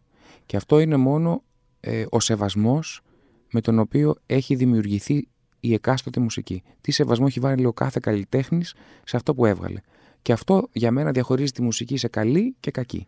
Δεν υπάρχουν. ε, δηλαδή, η- στη, στην pop θα βρεις συγκλονιστικά πράγματα, αλλά θα βρεις και, εσχρά σκουπίδια. και σκουπίδια.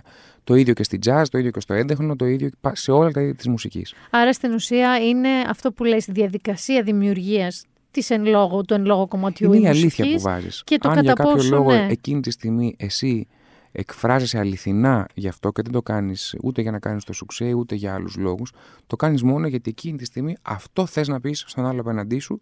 Νομίζω ότι αυτό ε, δημιουργεί ένα καλό τραγούδι. Να σε ρωτήσω κάτι. Αισθάνομαι εγώ, μπορεί να κάνω και λάθος, αλλά ότι είμαστε σε μια εποχή που έχουμε πολύ μαζική παραγωγή, μόνο, μα μόνο όμως για το σουξέ, ή που μεταφράζεται σε YouTube views, γιατί πολλά δεν βγαίνουν καν σε κανονική παραγωγή πια, ε, με, με πάρα πολύ ακριβά αλλά πρόχειρα δεδομένα. Δηλαδή πολύ ακριβά σε επίπεδο, ξέρεις, τα λεφτά έτσι, στη, κυρίως στην αμερικανική περισσότερο μουσική είναι αυτό, που όμως ξέρεις τα ακούς είναι όλα παρεμφέρει μεταξύ τους, δεν θυμάσαι ούτε μισό στίχο, δεν θυμάσαι ούτε μισό νότα, δεν θυμάσαι τίποτα. Αυτό γιατί πιστεύεις ότι συμβαίνει πιο πολύ τώρα από ότι πριν 15 χρόνια; Δεν νομίζω ότι συμβαίνει πιο πολύ τώρα από ό,τι πριν. από Συνέβαινε 10. πάντα, Νομίζω ε. ότι συνέβαινε πάντα. Απλώς τώρα φαίνεται περισσότερο. Είναι πιο Λόγω εύκολο να όλων φανεί. των πλατφορμών που μπορεί να Ακριβώς. φανεί. Είναι πιο εύκολο να φανεί. Από την άλλη, η αλήθεια είναι ότι όντως ζούμε σε μια εποχή τόσο επιθετική. Είναι, είναι πολύ επιθετική η περίοδος αυτή που ζούμε. Είναι μια εποχή που αλλάζουν τα πάντα. Είναι μια εποχή που επίσης ε, η δική μας η γενιά και όλοι οι υπόλοιποι μετά ε, κόβουν έναν ομφάλιο λόρο ε, πολύ, πώς να σου το πω, πολύ σκληρό που ήταν ο, ο- το «δεν μιλάμε». Ναι, ναι, ναι, ναι, ναι σωστό. Εμείς μιλάμε πια και μιλάμε για τα πάντα και ανοιχτά και ελεύθερα και όλο αυτό. Ε, αυτό ανατρέπει τα πάντα. Αυτό λοιπόν μέχρι να έρθει στην ισορροπία του θα φέρει και στη μουσική αναγκαστικά ε, θα φέρει ένα κύμα μ, το οποίο είναι αυτό που περιέγραψες πριν. Ε, αλλά δεν σημαίνει πρέπει να χάσουμε την ε, Θα μείνω λίγο την σε αυτό ελπίδα. που είπες, ότι και εγώ συμφωνώ και το λέω, είναι, έχω ακριβώς την ίδια γνώμη με σένα, ότι όταν υπάρχει μία επανάσταση, ένα νέο δεδομένο κοινωνικό, όπως ήταν και το Black Lives Matter στην Αμερική, Ναι. όπως είναι και το Me Too στην Ελλάδα που ήρθε, όπως είναι όλα αυτά τα πράγματα. Όταν ε, ένα, μια ομάδα ανθρώπων έχουν ζήσει σε ένα άκρο για πολύ καιρό, πρώτα η ζυγαριά θα γύρει στο άλλο άκρο Ακριβώς. και μετά θα παλατζάρει στο, Ακριβώς. με- στη μέση. Αντίστοιχα λοιπόν αυτό έχει σαν επιπτώσεις Φερρυπίν την, ε, την ανθρωποφαγία που ζούμε αυτή την περίοδο που είναι, Ναι, είναι. είναι σοκαριστική.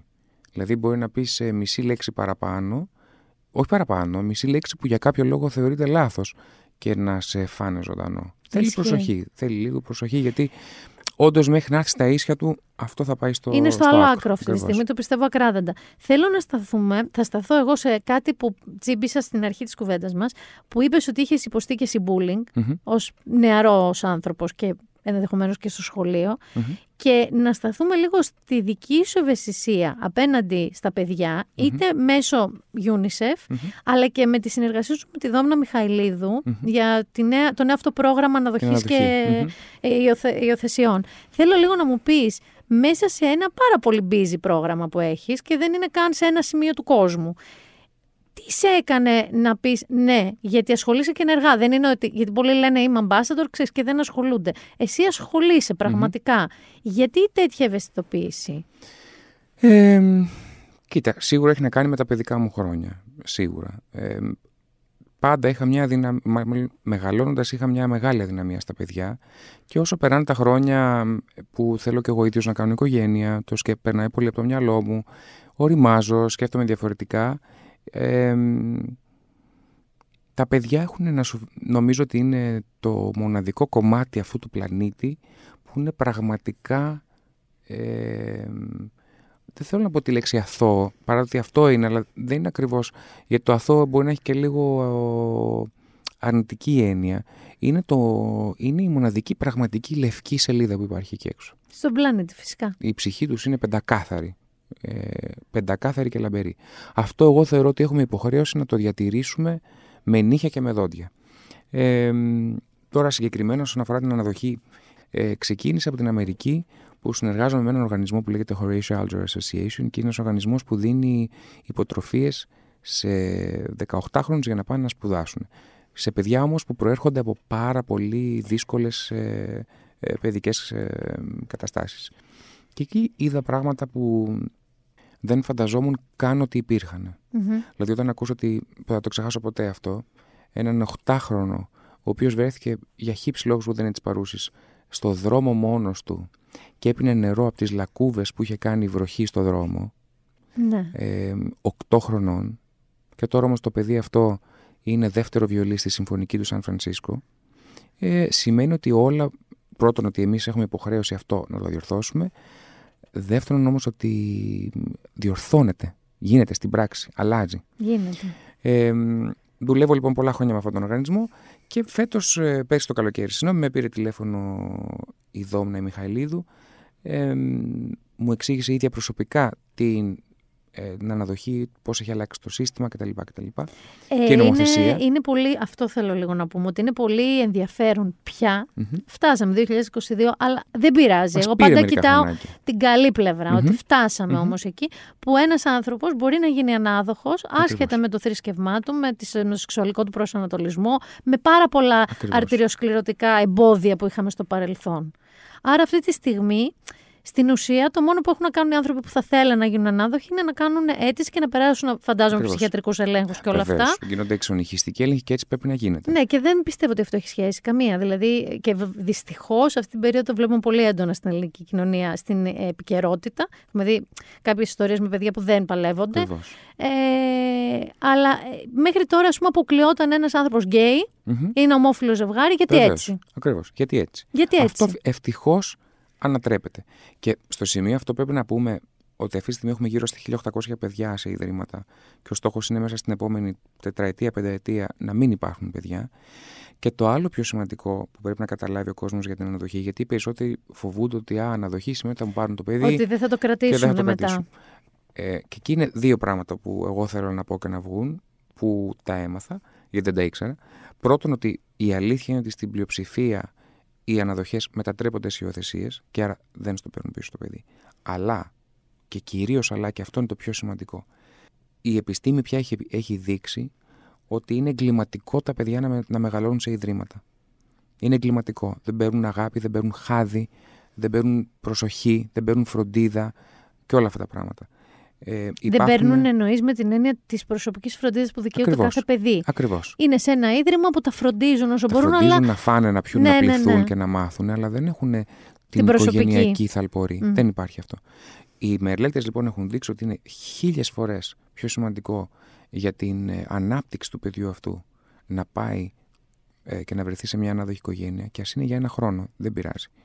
Και εμείς λοιπόν αντίστοιχα πρέπει να σκεφτούμε, αντί να σκεφτόμαστε εγωιστικά, Α, θα μου πάρουν το παιδί, το καλό που θα κάνει. Να σκεφτείς απλά ότι για ένα χρόνο, για τρεις μήνες δεν έχεις σημασία. Ένα Σαββατο... Υπάρχουν περιπτώσεις που είναι για ένα Σαββατοκύριακο. Γιατί είναι το σύστημά μα, το σύστημα διεθνώς, ε, τόσο πολύπλοκο που μπορεί ένα παιδί να έχει ανάγκη να βρεθεί σε ένα σπίτι για ένα Σαββατοκύριακο. Και αυτό μπορεί να του, να του λύσει. Ένα πολύ μεγάλο πρόβλημα εκείνης της στιγμής. Ακριβώς. Άρα, ε, επίσης, ε, πιστεύω, δεν ξέρω βέβαια αν ισχύει αυτό, ε, ενώ δεν ξέρω αν πρέπει, αλλά θεωρώ ότι αν ένας άνθρωπος είναι ανάδοχος σε ένα παιδί για ένα μεγάλο για ένα χρόνο που λες ή για κάποιους μήνες, δεν σημαίνει ότι πρέπει να φύγει από τη ζωή του μετά. Όχι. Έτσι Μα δεν είσαι είναι. Σε... Ευχαριστώ που το λες αυτό, γιατί είναι ακριβώς έτσι. Γιατί πάλι οι μελέτες έχουν αποδείξει ότι δεν χάνεται ποτέ από τη ζωή του παιδιού. Μπορεί να μεταμορφωθεί σε κάτι άλλο, μπορεί να είναι ο νονός, ο θείος, ναι, ναι, ναι, ακριβώς. ο confidant, ο, το οτιδήποτε. Πάντως δεν χάνει το ένας από τη ζωή του άλλου. Εσύ τώρα στα πλαίσια αυτής της δράσης σου, μαζί mm-hmm. με τη Δόμνα Μιχαλίδου, έχεις επισκεφθεί δομές; Όχι ακόμα. Ε, θα το κάνω φέτος, αλλά στα πλαίσια της, στο πλαίσιο της συνεργασίας μου με τη UNICEF. Γιατί μετά από αυτό ξεκίνησα μια συνεργασία με τη UNICEF που σε λίγο καιρό θα σας πούμε και μερικά παραπάνω για αυτή τη συνεργασία. Αυτό είναι για κακοποίηση, για παιδιά που έχουν. Ε, εγώ θα ειδικευτώ σε αυτό γιατί αυτό επέλεξα. Υπάρχουν πολλές κατηγορίες που ε, μπορείς να ειδικευτείς όταν μπαίνεις σε αυτή τη δικασία του, του να είσαι πρέσβης της UNICEF. Εγώ επέλεξα την κακοποίηση ακριβώς γιατί είναι κάτι που το έχω ζήσει πρώτον, το ξέρω και είναι κάτι στο οποίο είμαι πιο ευαισθητοποιημένος. Ε, δεν με νοιάζει τα παιδιά να θα πάνε σχολείο. Α μην πλαστιεύομαι, αλλά, αλλά είναι κάτι που ε, εμένα με αγγίζει πιο πολύ από, από τα υπόλοιπα. Το καταλαβαίνω όμως ότι αυτό είναι ένα δρόμος πολύ βαρύς. Ενώ οι ιστορίες που ενδεχομένως θα βρεις μπροστά σου είναι ένα πράγμα. Ήδη, επειδή έχω κάνει τα πρώτα μου σεμινάρια. Ε, γιατί είναι δουλειά, κανονική δουλειά, δεν είναι αστείο. Είναι δουλειά, έχω πέσει με τα μούτρα ε, έχω ακούσει πράγματα τα οποία είναι σοκαριστικά. Από την άλλη όμως, ε, αν θες να φέρεις μια αλλαγή, δεν μπορείς να την κάνεις μόνο από τον καναπέ σου. Πρέπει. αυτό. Και μάλιστα θυμάμαι ένα τραγούδι που δεν θυμάμαι ποιο είναι αυτό που έλεγε «Κοιτάξτε αυτούς που θέλουν να κάνουν καλό χωρίς πρώτα να πάθουν κακό». Ναι. Και δεν γίνεται. Πρέπει να πονέσεις για να βοηθήσεις. Κοίταξε να δεις, εγώ θεωρώ ότι Δηλαδή, όταν διάβαζε για σένα, γιατί θα ερχόσουν καλεσμένος, ε, ήταν πολύ εντυπωσιακό όλο σου το μουσικό κομμάτι, όλη σου η καριέρα, όλο, όλο. Αλλά θεωρώ ότι ένας άνθρωπος στο peak της καριέρας του, σε μια νεαρή ηλικία, χωρίς δεσμεύσεις άλλου τύπου, που είναι Rolling Stone, που μπορεί αυτή τη στιγμή να είναι όπου θέλει, το ότι επιλέγει να βοηθήσει στην ουσία αυτό το, το cluster ανθρώπων που πρέπει να βοηθάμε Αυτό πρέπει να μας νοιάζει, αυτά τα παιδιά τα ιδρύματα, τα παιδιά που έχουν κακοποιηθεί, τα παιδιά Είτε έχουμε δικά μας, είτε δεν έχουμε δικά μας. Αυτό νομίζω ότι σε ανέβασε στα μάτια μου πάρα πάρα πολλά σκαλιά. Σε ευχαριστώ. Γιατί είναι κάτι το οποίο θέλει αφοσίωση και από ό,τι βλέπω εγώ αυτή τη στιγμή υπάρχει αυτή η αφοσίωση. Απλά, αν μου επιτρέπεις, θέλω να σου πω ότι ίσα ίσα, επειδή όπως είπες πριν είμαστε νέοι και είμαστε στο peak μας, Ακριβώς τώρα είναι που πρέπει να το κάνουμε. Όχι στη, στη Δύση, στα Ξέρεις πόσος κόσμος επικαλείται το ότι δεν προλαβαίνει ακόμα και για τα δικά του παιδιά. Όχι να ασχοληθεί τόσο ενεργά με ένα και τέτοιο το πιστεύω, σκοπό. Και δεν το κρίνω. Νομίζω όμως ότι μόλις μπεις στην προσπάθεια, αν το θες πραγματικά, θα βρεις. Μπορεί να είναι μία ώρα την εβδομάδα. Δεν πειράζει. Μία ώρα την εβδομάδα είναι καλύτερο από το μηδέν ώρες την εβδομάδα. Τι άλλο έχει, τι διαφορά έχει φέρει στα μέσα σου αυτή η ενασχόληση, είτε με το, με το κομμάτι των υιοθεσιών και αναδοχών, είτε με το κομμάτι της UNICEF; Τι αλλαγή υπάρχει αυτή τη στιγμή εδώ πέρα μέσα; Ε, υπάρχει μια αίσθηση ευθύνης που ε, μέσα μου έβλεπα κλωναράκια να ανθίζουν αλλά δεν καταλάβαινα γιατί και πώς και τα τελευταία χρόνια γιατί μου έβγαινε με αυτό το πράγμα. Ε, τώρα με όλη αυτή τη δουλειά υπάρχει αυτή η αίσθηση της ευθύνης ότι ρε παιδί μου είμαστε όλοι ε, μέρος ενός συνόλου και αν ο καθένας κάνει το μερίδιό του σε αυτό που τον απασχολεί. Άλλος είναι στα δέσποτα, άλλος είναι στο, στην κλιματική αλλαγή, άλλος είναι στη διατροφή, δεν ξέρω, σε οτιδήποτε. Αν ο καθένας όμως πει ότι εγώ ρε παιδί μου δεν έχω 100 ώρες, έχω 2 ώρες την εβδομάδα. Αλλά αυτές τις 2 ώρες την εβδομάδα θα συμβάλλω σε αυτό. Νομίζω ότι κάτι κάνουμε να γίνει κάπως λίγο καλύτερα το γύρο μας, για όλους. Γιατί η αλήθεια είναι το οποίο το έχουμε ζήσει πολύ έντονα στο δίχρονο του κορονοϊού, αλλά και όλων αυτών των πραγμάτων, δηλαδή της βιας που έχει προκαλέσει ο κορονοϊός, είτε είναι η έμφυλη βία είτε είναι η ενδοοικογενειακή. Έχουμε, οι άνθρωποι έχουμε γίνει πολύ πιο βίαιοι. Έχει, υπάρχει έξαρση της βίας πολύ μεγάλη. Έχουμε, και επίσης είμαστε σε μια περίοδο που δυστυχώς ή ευτυχώς και σε ένα κράτος που δεν είναι όλα ρόδινα, δεν πάνε όλα κατευχήν, είναι λίγο δύσκολα, είναι λίγο περίεργα τα πράγματα, δεν ζούμε εύκολα. Νομίζω ότι αυτό το έχουμε ένα στον άλλον, αυτό είναι όλο που έχουμε, είναι, είναι μεγάλη αλήθεια. Είναι. Βέβαια, θα μου επιτρέψεις μια σκέψη για το κράτος. Εγώ αυτό που θα σου πω, γιατί εμείς οι Έλληνες έχουμε την τάση να, να γκρινιάζουμε, ε, να γκρινιάζουμε αφόρητα. Είναι το ένα κοινό που έχουν οι δύο χώρες μου, η Ελλάδα με τη Γαλλία. Και οι δύο γκρινιάζουμε ασύλλητα. Ισχύει, ότι και οι Γάλλοι είναι ε, έτσι. Ωστόσο, επειδή έχω ταξιδέψει πάρα πολύ και έχω δει πάρα πολλά πράγματα, ε, πίστεψέ με, σε κάθε χώρα του πλανήτη η κατάσταση είναι δύσκολη. Αυτή τη στιγμή που μιλάμε, ναι, 100%. και πριν. Εγώ θέλω να σου πω και ότι. Πριν τον κορονοϊό. Ναι, αλλά εδώ υπάρχουν κάποια ζητούμενα που τώρα στη συγκεκριμένη δεδομένη στιγμή που μιλάμε είναι και παγκόσμια. Δηλαδή είναι ο πληθωρισμός, είναι οι ακρίβειες, είναι η ενεργειακή κρίση, είναι όλα αυτά μαζί. Αλλά αυτό που θέλω να σου πω εγώ είναι ότι εσύ αυτή τη στιγμή στην Ελλάδα κάποια πράγματα που έχουν ε, πάει προς το καλό. Ένα είναι η ιστορία με τις αναδοχες είναι και όλο αυτό η ψηφιοποιηση που είναι πανεύκολη. Εγώ δεν το πιστεύω ότι μπορώ να βγάλω πιστοποιητικά χωρίς να περιμένω σε ουρές. Αλλά θέλω να σου πω ότι τσίμπησες ένα πράγμα αυτή τη στιγμή που θεωρώ ότι είναι το βασικό που πρέπει να αλλάξει στην Ελλάδα. Δηλαδή το, η αντίληψη, η θεωρία ε, και ας πούμε και οι άνθρωποι μπορούν ξαφνικά να είναι και αιμοδότες. Βέβαια. Δηλαδή εγώ θεωρώ ότι η κοινωνική λοιπόν πραγματικότητα στην Ελλάδα είναι αυτή που πρέπει να αλλάξει με όποιο τρόπο. Και με αλλάζει, όποια αντίδραση. Να σου πω κάτι, και αλλάζει. εγώ συμφωνώ δηλαδή, ότι αλλάζει. Σκέψου τώρα όταν εμείς πηγαίναμε σχολείο, ήταν τα πράγματα έτσι κοινωνικά. Καμία σχέση. Ε, Ακριβώς. Τα πράγματα έχουν αλλάξει πάρα πολύ. Και έτσι πρέπει. Ε, αν νομίζω αυτό ότι αν όλοι συμβάλλουμε λίγο παραπάνω και το επίσης θα σου πω είμαστε μια γενιά που η ψυχική υγεία έχει μπει στο mainstream πια. Ήταν τεράστιο ταμπού. Ακριβώς. Και νομίζω ότι και από τους λόγους που πολλοί άνθρωποι έχασαν ευκαιρίες να βελτιωθούν, να πάρουν τη ζωή τους πίσω και να προχωρήσουν, Βέβαια. γιατί ήταν ταμπού. Ήταν ταμπού και οι ίδιοι ήταν εντελώς ασύνδετοι με το mm. τι τους γινόταν. Η δική μας γενιά αυτό το έχει αλλάξει, το έχει σταματήσει.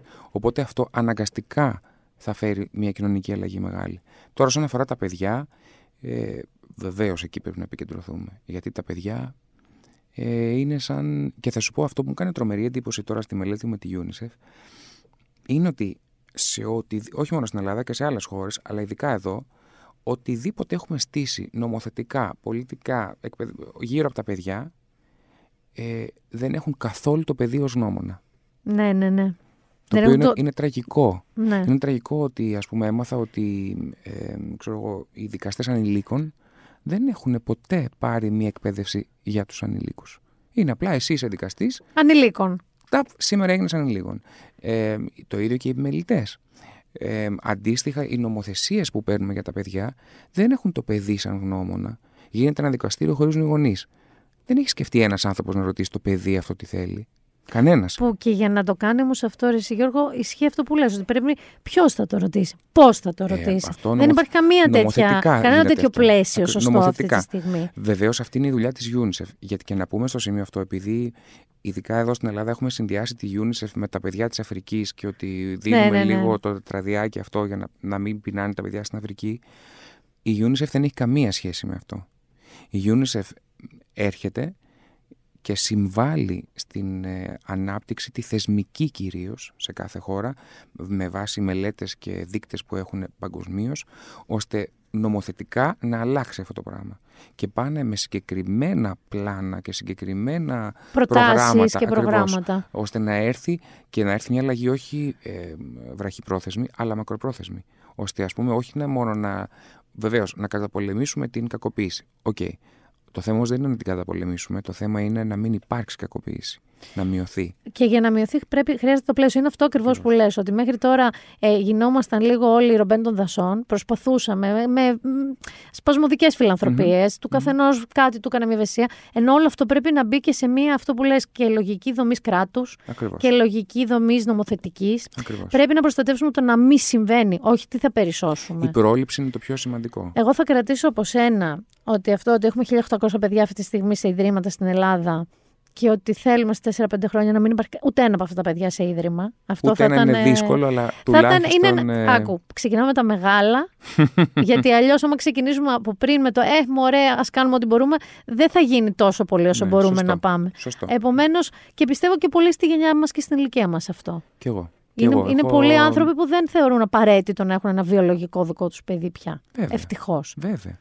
Όπως αντίστοιχα πρέπει, ε, έχουμε φτάσει επιτέλους πια να θεωρούμε ότι OK, okay, ε, δεν θες να κάνεις παιδί, τέλεια. Ναι, καλά, εντάξει, δεν το συζητάω. Γιατί αυτό το, με το πιστόλι, αν είσαι 35 χρονών με αυτό το μάτι που γουρλώνει, πότε θα κάνεις παιδί; Και έχεις και το άλλο, αν έχεις ένα. Πότε θα πάμε για το δεύτερο; Ναι, Μόνο του θα το. Δηλαδή, τσολιάς στα παιδιά σου τέλος πάντων για πάντα. Βέβαια, βέβαια. Λοιπόν, Όλα αυτά φεύγουν. Πότε περιμένουμε τον, τον ε, ξενόγλωσσο δίσκο, γιατί νομίζω κάπου Κοντεύει. Ναι, ναι, βγαίνει, ε, αν θυμάμαι καλά, 30 Μαρτίου στην Αμερική και 1η Απριλίου στην Ευρωπη αν θυμάμαι καλά. Και ε, θα μας το... Μέσα στον Απρίλιο νομίζω έχουμε και κάποιες συναυλίες. Ναι, έχουμε 4 Απριλίου το παλας και 11 Απριλίου στη Θεσσαλονίκη το Radio City που θα παρουσιάσω αυτόν τον δίσκο, βεβαίως με όλο το υπόλοιπο ρεπερτόριο, με μια-δυο μικρές εκπλήξεις που δεν μπορώ να σας πω ακόμα. Συμμετοχές θα είναι; Θα είναι ένα είδος συμμετοχής, ναι. Από το υπερπέραν. Ε, Μαρία, Μαρία Κάλλας. Μαρία Κάλλας Μαρία Κάλλας, όχι, όχι, είναι εν ζωή πρόσωπο. Ε, δεν μπορώ να πω όμως. Εντάξει, μη μου πεις, αλλά το θέμα είναι ότι θα παρουσιάσεις. Επίσης, νομίζω ότι τότε θα έχουμε λίγο καθαρίσει και με το. ενώ ήδη μας αφήνουν ε, όρθιους ναι. και όλα αυτά. Ε, θα είναι καλύτερα πολύ τα πράγματα και εκεί. Ε, βέβαια. Ήδη Οπότε, τα πράγματα έχουν επιτέλους. Θα είναι μια ωραία γιορτή της μουσικής αυτές οι δύο Ελπίζω. Έχω έρθει πάντως με τέτοια διάθεση, με γιορτινή διάθεση. Λοιπόν, θα σε χαιρετήσω. Η ευχή μου θα είναι να αποκτήσεις παιδί. Νομίζω ότι θα είσαι ένα πάρα πολύ καλός μπαμπάς. Ευχαριστώ πάρα Δεν ξέρω με όποιο τρόπο. Και γιατί... λέει ξαφνικά είμαι ο χειρότερος ε, κακοποιητικός πατέρας. Δεν υπάρχει καμία περίπτωση. καμία περίπτωση. Ευχαριστώ. Και, και με, να αυξήσεις το χρόνο ενθουσιασμού σου στα 10 λεπτά Ημερησίως. Ημερησίως, σαν άσκηση και σε ανώτερα, που δεν ξέρω τι ανώτερα μπορεί να είναι. δεν ξέρω, πάρεις Όσκαρ μουσικής, να συνθέσεις μουσική για κάτι, δεν ξέρω.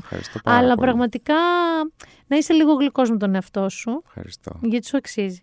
Σε ευχαριστώ πάρα πολύ. Πέρασα καταπληκτικά, θέλω να σου πω. Και εγώ σε ευχαριστώ. Και τι ωραία πολύ. που είναι να κάνουμε τέτοιες κουβέντες ε, σε βάθος πραγματικό. Είναι πολύ, πολύ, πολύ υπέροχο και σπουδαίο και χαίρομαι πάρα πολύ. Αλήθεια στο λέω. Εγώ φέτος θέλω να ξέρεις ότι δεν, ε, πέρσι έφερα κάθε εβδομάδα καλεσμένο. Αποφάσισα φέτος ότι δεν θέλω. Θέλω να φέρνω όταν πραγματικά κάτι μου, μου βαράει την πόρτα και μου κεντρίζει το ενδιαφέρον. Όποτε είσαι και να νιώθω εγώ χάλια με τον εαυτό μου, όπως είπα και στην αρχή. θα κλείσω με το ίδιο. Σε ευχαριστώ πολύ. Είδες όμως έχεις τον ίδιο ψυχανακασμό, είδες; Απείρο, μόνο τέτοιους ε, έχω. Όχι, όχι. όχι, όχι. Άρα εγώ λοιπόν σου εύχομαι. Impostor syndrome έχω. Σου εύχομαι λοιπόν από εδώ και στο εξής ε, κάθε εβδομάδα που θα περνάει ο ψυχαναγκασμός σου να πέφτει 1% κάτω. Εντάξει, αυτό είναι φανταστικό. Άρα σε δύο χρόνια το έχουμε κλείσει. Είμαι, θα είμαι άλλος άνθρωπος. θα γίνω εγώ τραγουδίστρια. Σε ευχαριστώ πολύ, Γιώργο. Εγώ σε ευχαριστώ. Να είσαι καλά.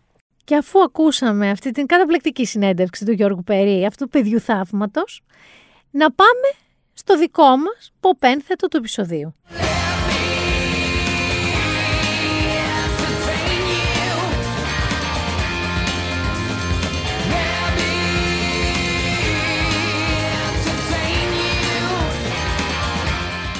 Σήμερα είχα debate αν θα σας πω βιβλίο. Δεν νομίζω ότι θα σας πω βιβλίο, γιατί θα σας έλεγα να βαρύ και σήκω το βιβλίο. Θα σας το πω την άλλη φορά, που θα είναι ίσως λίγο, λίγο πιο χαρούμενη εβδομάδα που θα έχουμε περάσει. Θα σας πω όμως δύο. Καταρχάς θα σας πω μια θεατρική παράσταση που πήγα και είδα. Τον τυχαίο θάνατο ενός αναρχικού.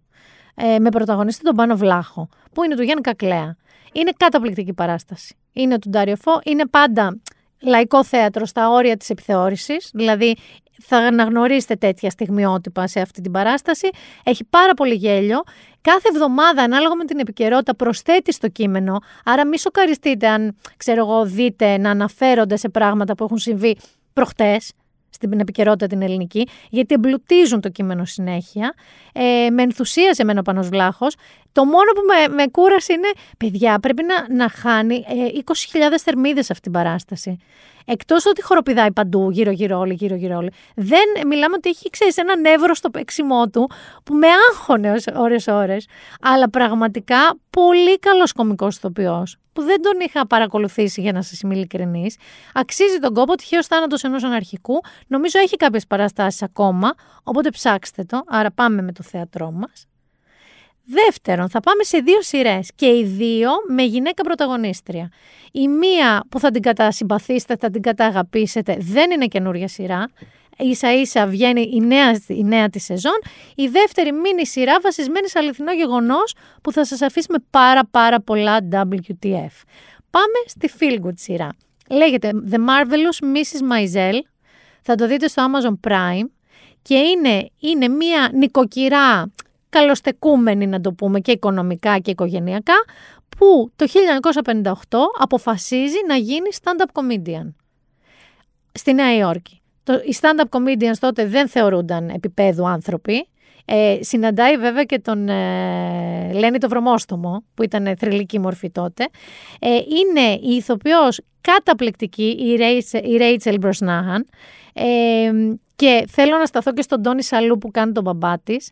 Ε, είναι ένας τρόπος που αυτή αποκτά την ανεξαρτησία της και από εκεί που είναι σονσόν, με τα ρουχάκια της, με τις δουλίτσες της, με τα αυτά, ξαφνικά καταλαμβάνει τις σκηνές τα υπόγεια τότε που πεζόντουσαν τα stand-up comedy παραστάσεις στη Νέα Υόρκη, μεταξύ μόνο αντρών, είναι ανδροκρατούμενα, με μία μορφή που κάνει τη μάνατζέρ της, είναι μία κομμωδία καταπληκτική τόσο ως προς το σενάριό της, δηλαδή περνάς υπέροχα και βλέπεις και τη Νέα Υόρκη 50s, 60s και 70s πιο μετά, αλλά θέλω να δώσετε παιδιά ειδική βάση στα stand-up της. Γιατί είναι σαν να βλέπεις δύο φανταστικές κομμωδίες ταυτόχρονα. Η μία είναι η υπόθεση της σειράς και η άλλη είναι το κάθε stand-up που κάνει η Marvelous Mrs. Maisel. Amazon Prime, ε, ξεκινάει τώρα η επόμενη σεζόν τους, εντάξει, ε, οπότε έχετε να βλέπετε διάφορες σεζόν.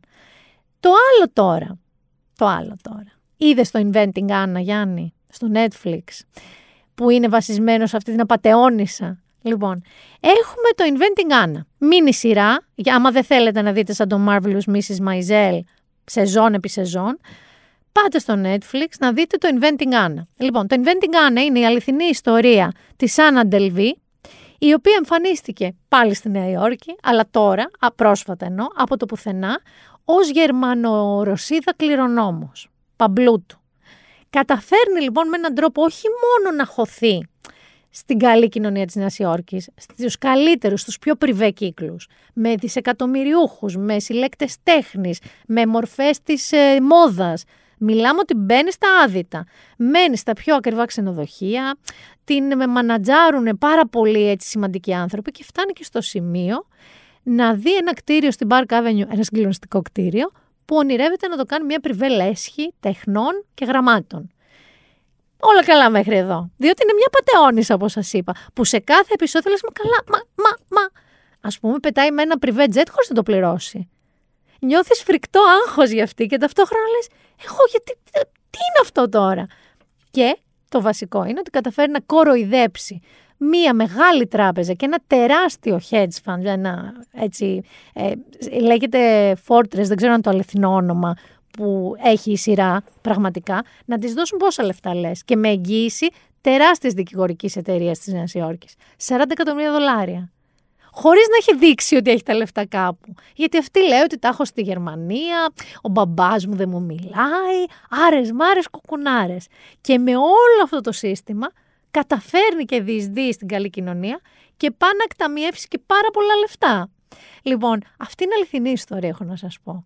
Αυτή εννοείται ότι φυλακίζεται. Όλη αυτή η υπόθεση εμείς βλέπουμε από τη σκοπιά μιας δημοσιογράφου, η οποία αποφασίζει από την αρχή που βλέπει μια τόση δάιδισούλα ότι τη συνέλαβαν να ξετυλίξει αυτό το κουβάρι και πραγματικά δίνει τα όλα. Έμπλεξε το Vanity Fair το κανονικό. Έμπλεξε πάρα πολύ κόσμο αυτή η κοπέλα. Ε, και να πω ότι την τσίφρα εδώ δημιουργικά την έχει η Σόντα Rhimes, η οποία Grey's Anatomy, Scandal, δηλαδή και αν ξέρει να κάνει ίντριγκε και να δημιουργεί τέτοιες ιστορίες. Επομένως, έχετε από τη μία. Παίζει, το βασικότερο ξέχασα, πρωταγωνιστή Τζούλια Γκάρνερ, η οποία ε, την ξέρετε από το Ozark, η Ξανθούλα με τα σγραμμαλάκια. Θεωρώ ότι είναι τρομερά ανερχόμενη ηθοποιός αυτή. Θα δούμε πολλά πράγματα από αυτήν. Ε, παίζει καλά το ρόλο.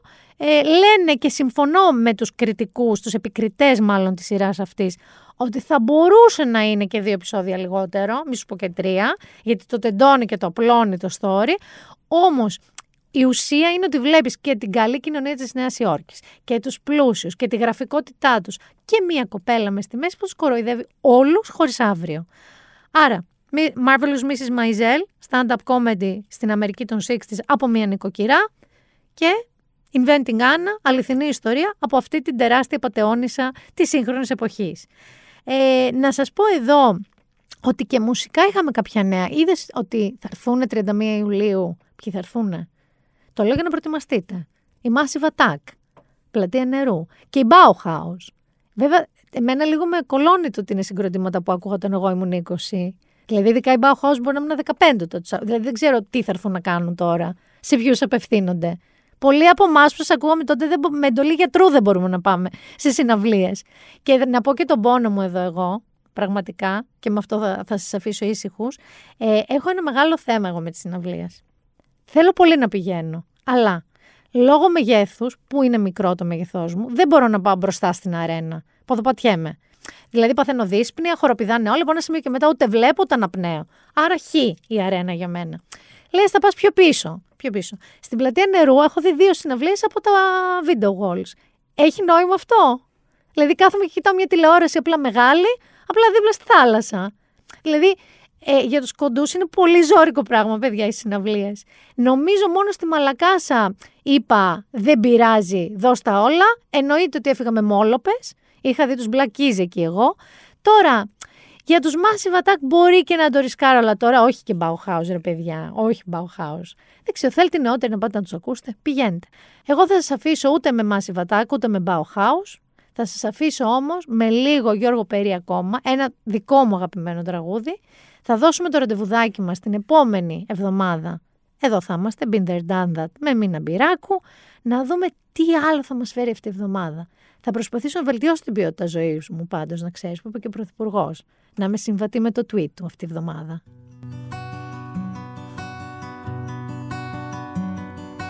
Έριξα το βλέμμα μου στη γη καθώς το ρίχνει ο κεραυνός και φύγα πιο πέρα από τη φυγή μιας αγάπης που ήμουν ικανός Σβήστηκαν τα λόγια κι η σκοπή σαν γέφυρα που είχε κοπεί.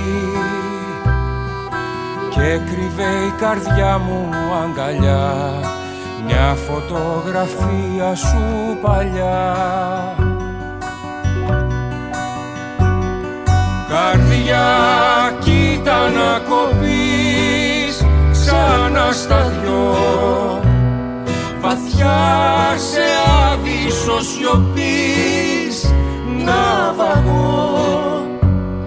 Γιατί σβήνουν όλα εκεί που δεν με πας. Γιατί δεν σου μάθε κανείς να αγαπάς.